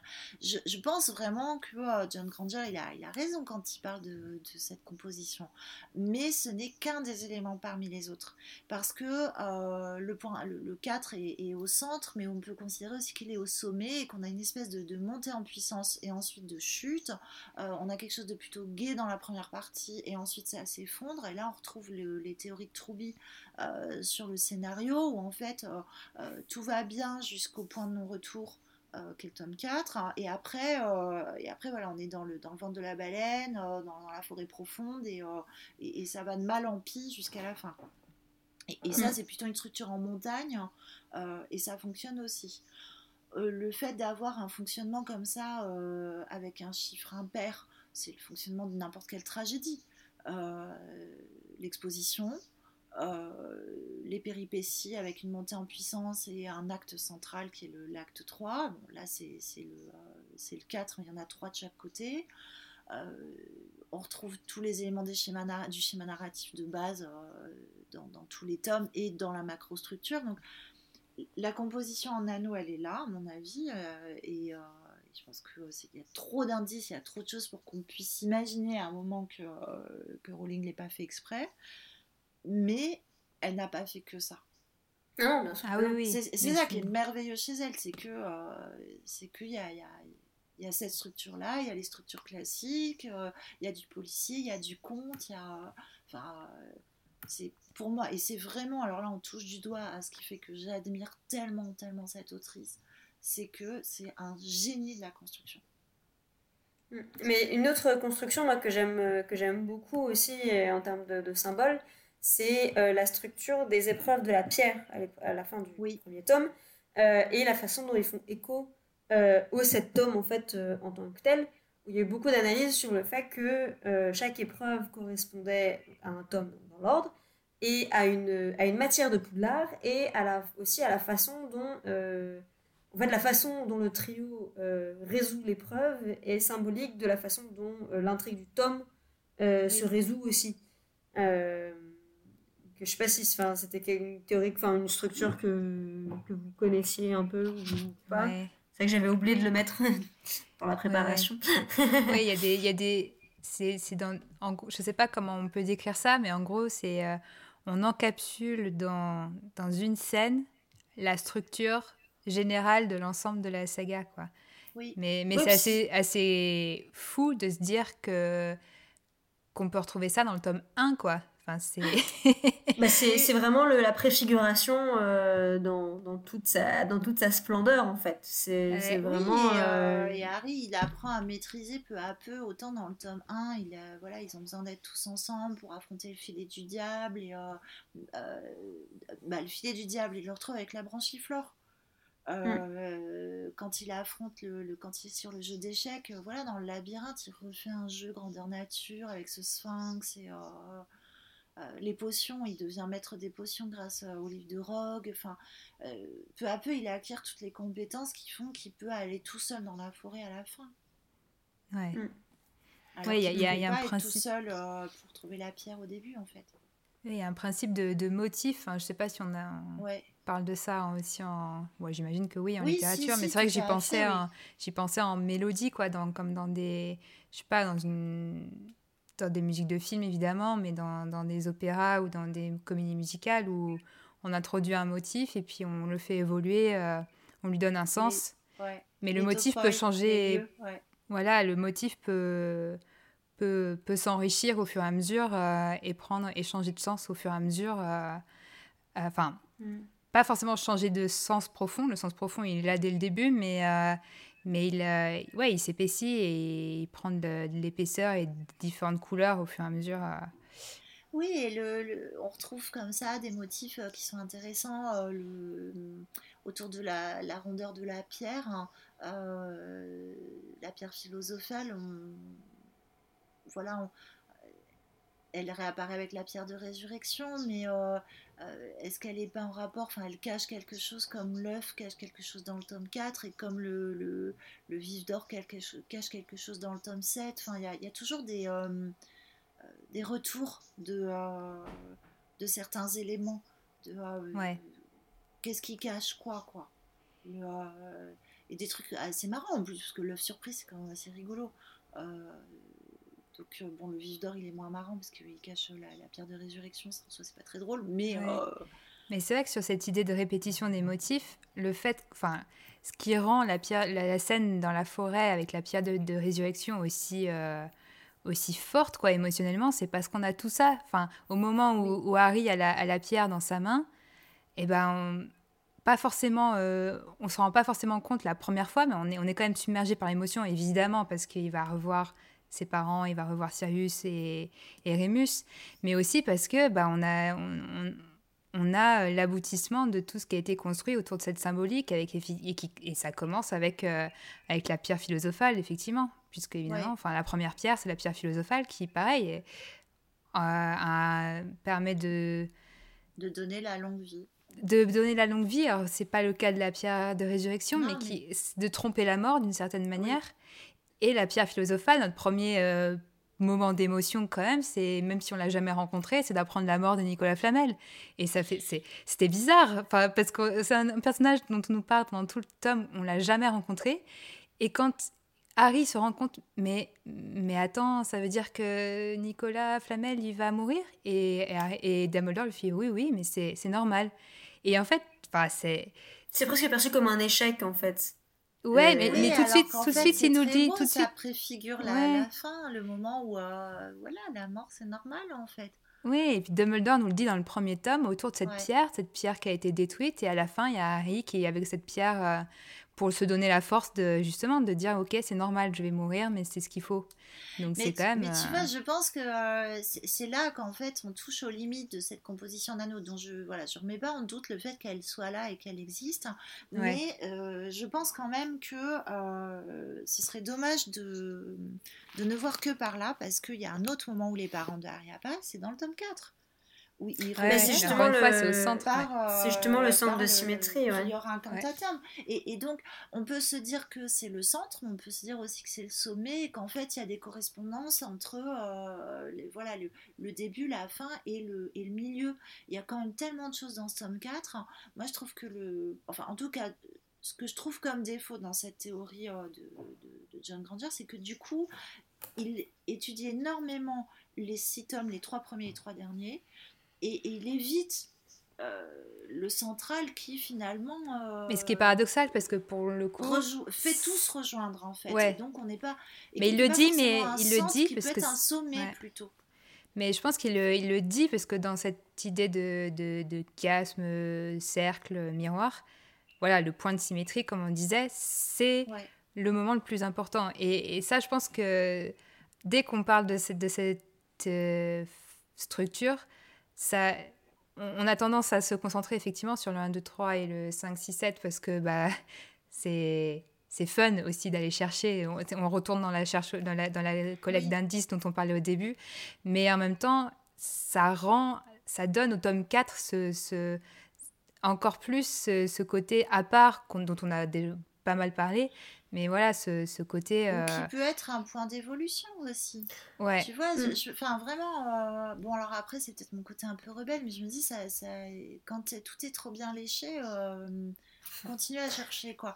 Et, je pense que, voilà, dans le tome 4, il y a quand même une évolution. Ah ouais, justement, c'est.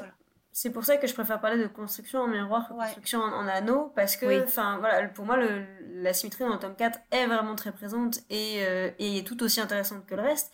Et, et justement, je trouve ça tout aussi euh, amusant d'aller chercher les motifs qui, se, qui font écho dans le, tome, dans, dans le 4. Enfin, voilà, quand on parle des symétries de l'école des sorciers, des reliques de la mort, on parle souvent de. Enfin, un des éléments, c'est aussi le dragon. Donc, on a Norbert, Dragon, euh, oui, Norbert, et puis le pense de fer ukrainien.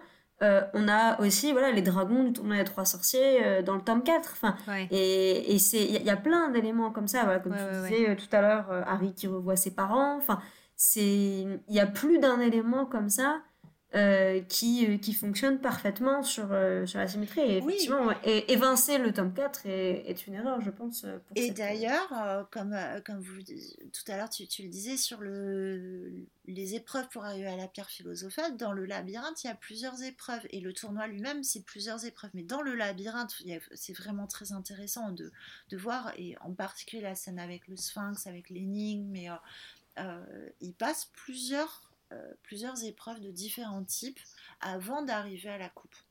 Hmm. Et, euh, et, elles sont très très intéressantes et très symboliques. Et c'est le moment où il devient actif, parce que quand même c'est un tome où euh, il glandouille pas mal quand même. il se laisse porter, voilà, on met son nom dans la coupe, du coup il est malheureux, enfin c'est vraiment galère, il se fâche avec Ron, il fait la tête tout le temps, il fait rien. voilà, il, on lui montre les dragons, mais il pigne quand même. Euh, euh, l'œuf, il veut pas s'en occuper. Euh, pourtant, c'est pas, pas faute de lui dire, hein, parce que Hermione, elle lui répète tout le temps quand même. mais il se passe trop de choses, c'est trop dur. mais voilà, pour petit père, quoi. C'est vraiment ce moment de l'adolescence hyper, hyper énervant. Alors bon, moi, ouais, mais le pauvre, il, lui tombe, il, lui tombe, beaucoup de choses sur la tête quand même. Ils veulent pas grandir. Voilà, c'est c'est avant la rébellion, c'est ce moment de euh, non, non, non, je veux pas grandir, je veux pas m'en occuper, euh, la vie est trop dure, quoi. Et euh, c'est vrai qu'il a pas de bol, mais ça depuis le début, hein, quand même, il devait s'en douter quand même, le pauvre bonhomme.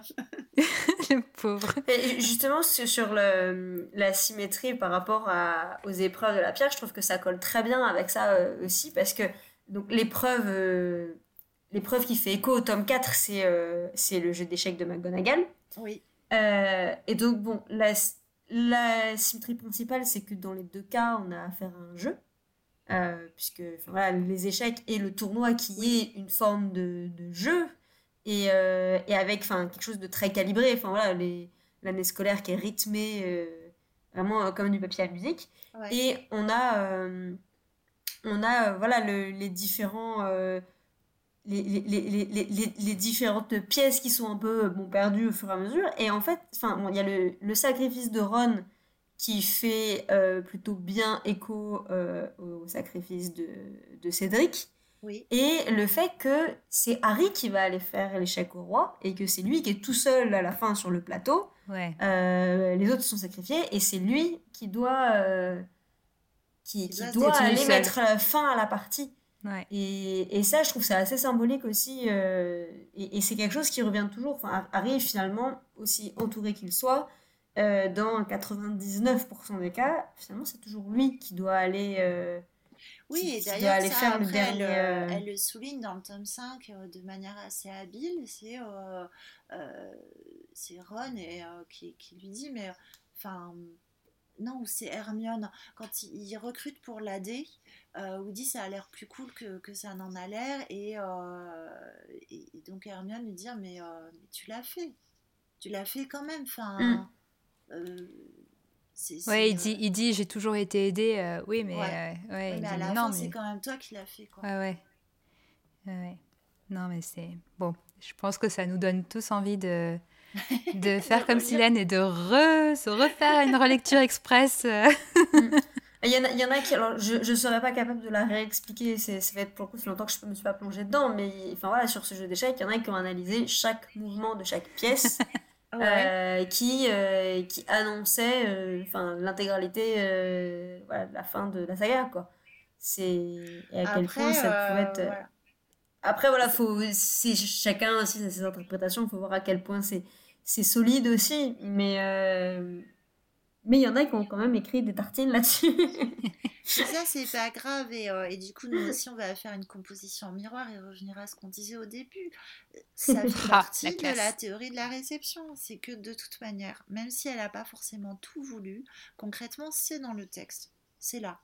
Et euh, il y a une part d'interprétation, comme systématiquement quand on lit quelque chose, on interprète aussi selon ce que nous, on veut bien voir.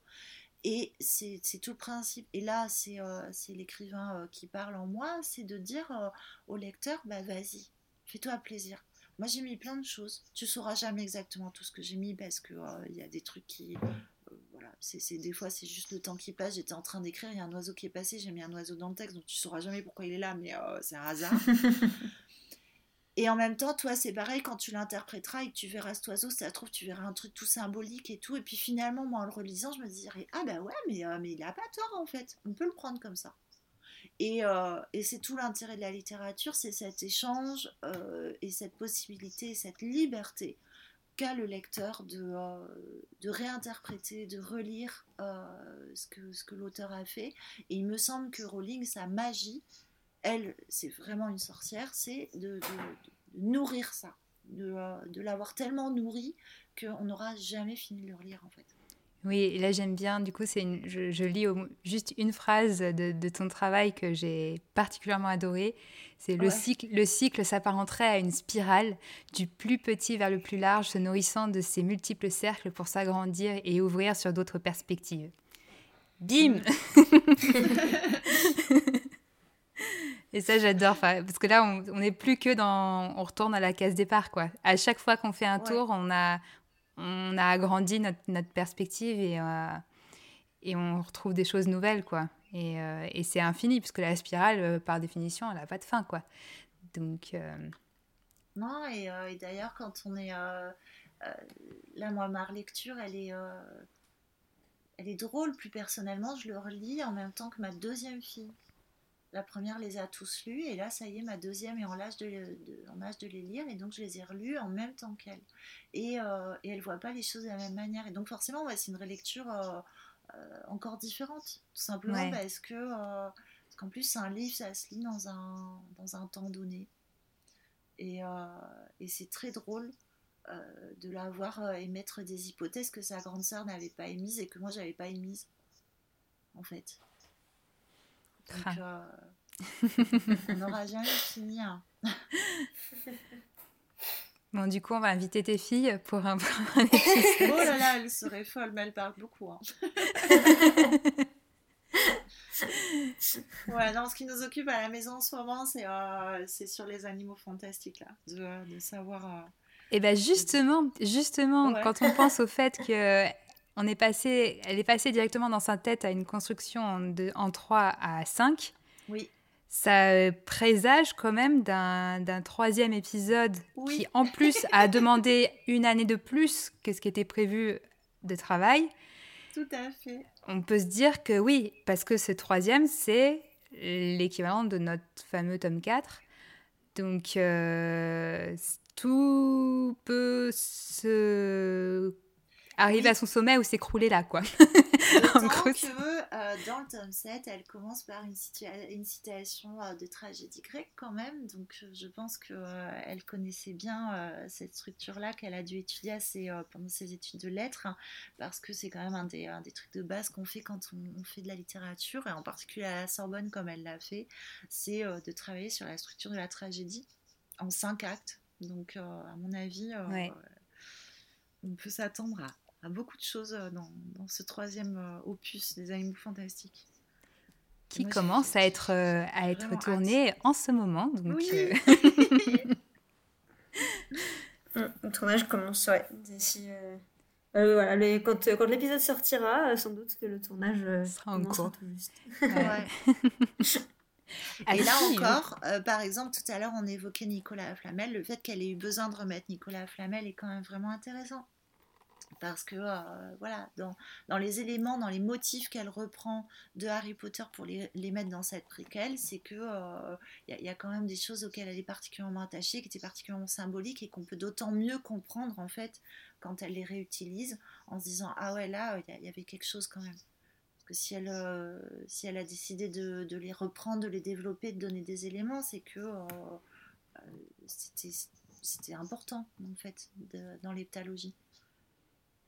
Mais, on verra. Euh, on, on, fera un épisode sur la structure des animaux fantastiques. Donc, oui, bah, euh, ça va 2024, euh, c'est 2026, je sais pas, on verra. Ouais. En tout cas, je pense que euh, si, si, on veut euh, se rapprocher de la conclusion, euh, il me semble qu'on ne peut absolument pas présager ou imaginer quoi que ce soit et, porter un avis définitif sur les animaux fantastiques tant qu'on n'aura pas tout. Exactement comme il était impossible au fur et à mesure de, de, la sortie des tomes de Harry Potter d'avoir un avis général puisqu'il nous manquait beaucoup trop de choses. quoi. Oui, on peut, on peut avoir un avis sur, les films d'un point de vue individuel, comme on a eu un avis à la fin du tome 5 ou, euh, ou à la fin du tome 3 ou à la fin du tome 4, etc. Euh, ça, on en a largement parlé. Donc, c'est pas. c'est La manière dont on consomme un film ou un livre, indépendamment du cycle dans lequel il s'inscrit, c'est intéressant. Et, et, on peut critiquer, voilà, on, on l'a fait un petit peu sur le tome 5 ou le tome 7. mais, euh, mais voilà, effectivement, cette vue d'ensemble va nous donner une autre, euh, une autre appréhension. Et, et... Mais voilà, ça ça, ça, rendra pas forcément caduque nos, nos, nos, avis non, pas du tout, mais euh, avec un génie de la structure comme elle, on sait que... On peut croiser les doigts, ouais. Bah, Mais le problème, c'est que, voilà, encore une fois, là, bon, on va pas revenir dans, sur ce débat-là, mais il y a son histoire et puis il y a effectivement, comme euh, on l'a vu dans les films, euh, les adaptations, euh, un passage derrière qu'elle ne maîtrise pas forcément, un, mixage derrière qu'elle ne maîtrise pas. Donc voilà, elle ne sait pas elle quel dernier mot sur qu'est-ce qui reste à l'écran ou pas. Donc voilà, avec ces mm. pincettes-là. Mais bon, ça va être intéressant de continuer à voir se développer tout ça. Mais en tout cas, avec cet épisode, on a ouvert notre spirale. Et merci beaucoup, franchement. Eh bien, merci. Euh, je suis très contente, euh, encore une fois, d'avoir pu discuter avec vous. Mais c'était un plaisir. On aura, je crois qu'on a encore, euh, on a encore évoqué plein d'autres sujets, donc ça ne sera pas la dernière. en plus, et, entre deux épisodes, j'ai continué à chercher, à creuser des trucs, donc vous pouvez compter sur moi. Euh, en fait, ça me, ça me motive aussi à m'y remettre à chaque fois. en fait, bah, tu vas devenir chroniqueuse euh, à, temps plein. bah, en tout cas, euh, on compte effectivement sur sur toi pour être une, invitée régulière. Ah, mais, j'espère. J'aimerais bien qu'on. C'est une piste, j'aimerais bien qu'on discute histoire quand même, et histoire et politique, parce que ça, je pense qu'il y a beaucoup de choses. Pas de souci, ça me va. je pense qu'on est, on est toutes les deux partantes. Et là, on pourra, on pourra se faire rejoindre d'autant plus les animaux fantastiques et, Ouh, là, oui. En tout cas, euh, chères auditrices et auditeurs, n'hésitez pas à nous dire ce que vous en pensez. S'il y a... Oui, oui, moi ça m'intéresserait bien d'avoir aussi euh, vos Vous avez compris qu'on a plein d'idées euh, pour, les, pour les mois, années à venir de ce podcast, mais, mais on est toujours preneuse de, de ce qui vous a intrigué, des choses qu'on a peut-être trop survolées, sur lesquelles vous avez envie qu'on revienne. On aime vos retours. mais, mais du coup, je pense qu'on va on va boucler là. Euh... et là, boucler. euh, pardon pour cette, euh, cette vanne de longue journée. Euh, euh, mais du coup, merci beaucoup, Silène, d'avoir été, d'avoir été notre invitée pour cet épisode. vous pouvez, comme d'habitude, retrouver tous les épisodes sur SoundCloud, sur YouTube, sur toutes les applications de podcast. Euh, on est sous le nom aussi les podcasts de la Gazette euh, si vous ne trouvez pas sous le nom Aspic. Euh, cherchez-nous sous ce nom-là. vous pouvez nous contacter comme toujours sur Facebook, l'Académie des sorciers, Twitter, aspic underscore GDS Gazette du sorcier. par mail, rédaction at gazette-du-sorcier.com. et on remercie, comme toujours, Louise qui, Salem qui fait le montage de cet épisode et Caligula qui a, qui a composé le, le générique d'après les thèmes de, de, John Williams et Patrick Doyle. Voilà, à, à bientôt pour le prochain épisode de l'Académie des sorciers. Et chers auditeurs, n'oubliez pas, passez, passez d'abord.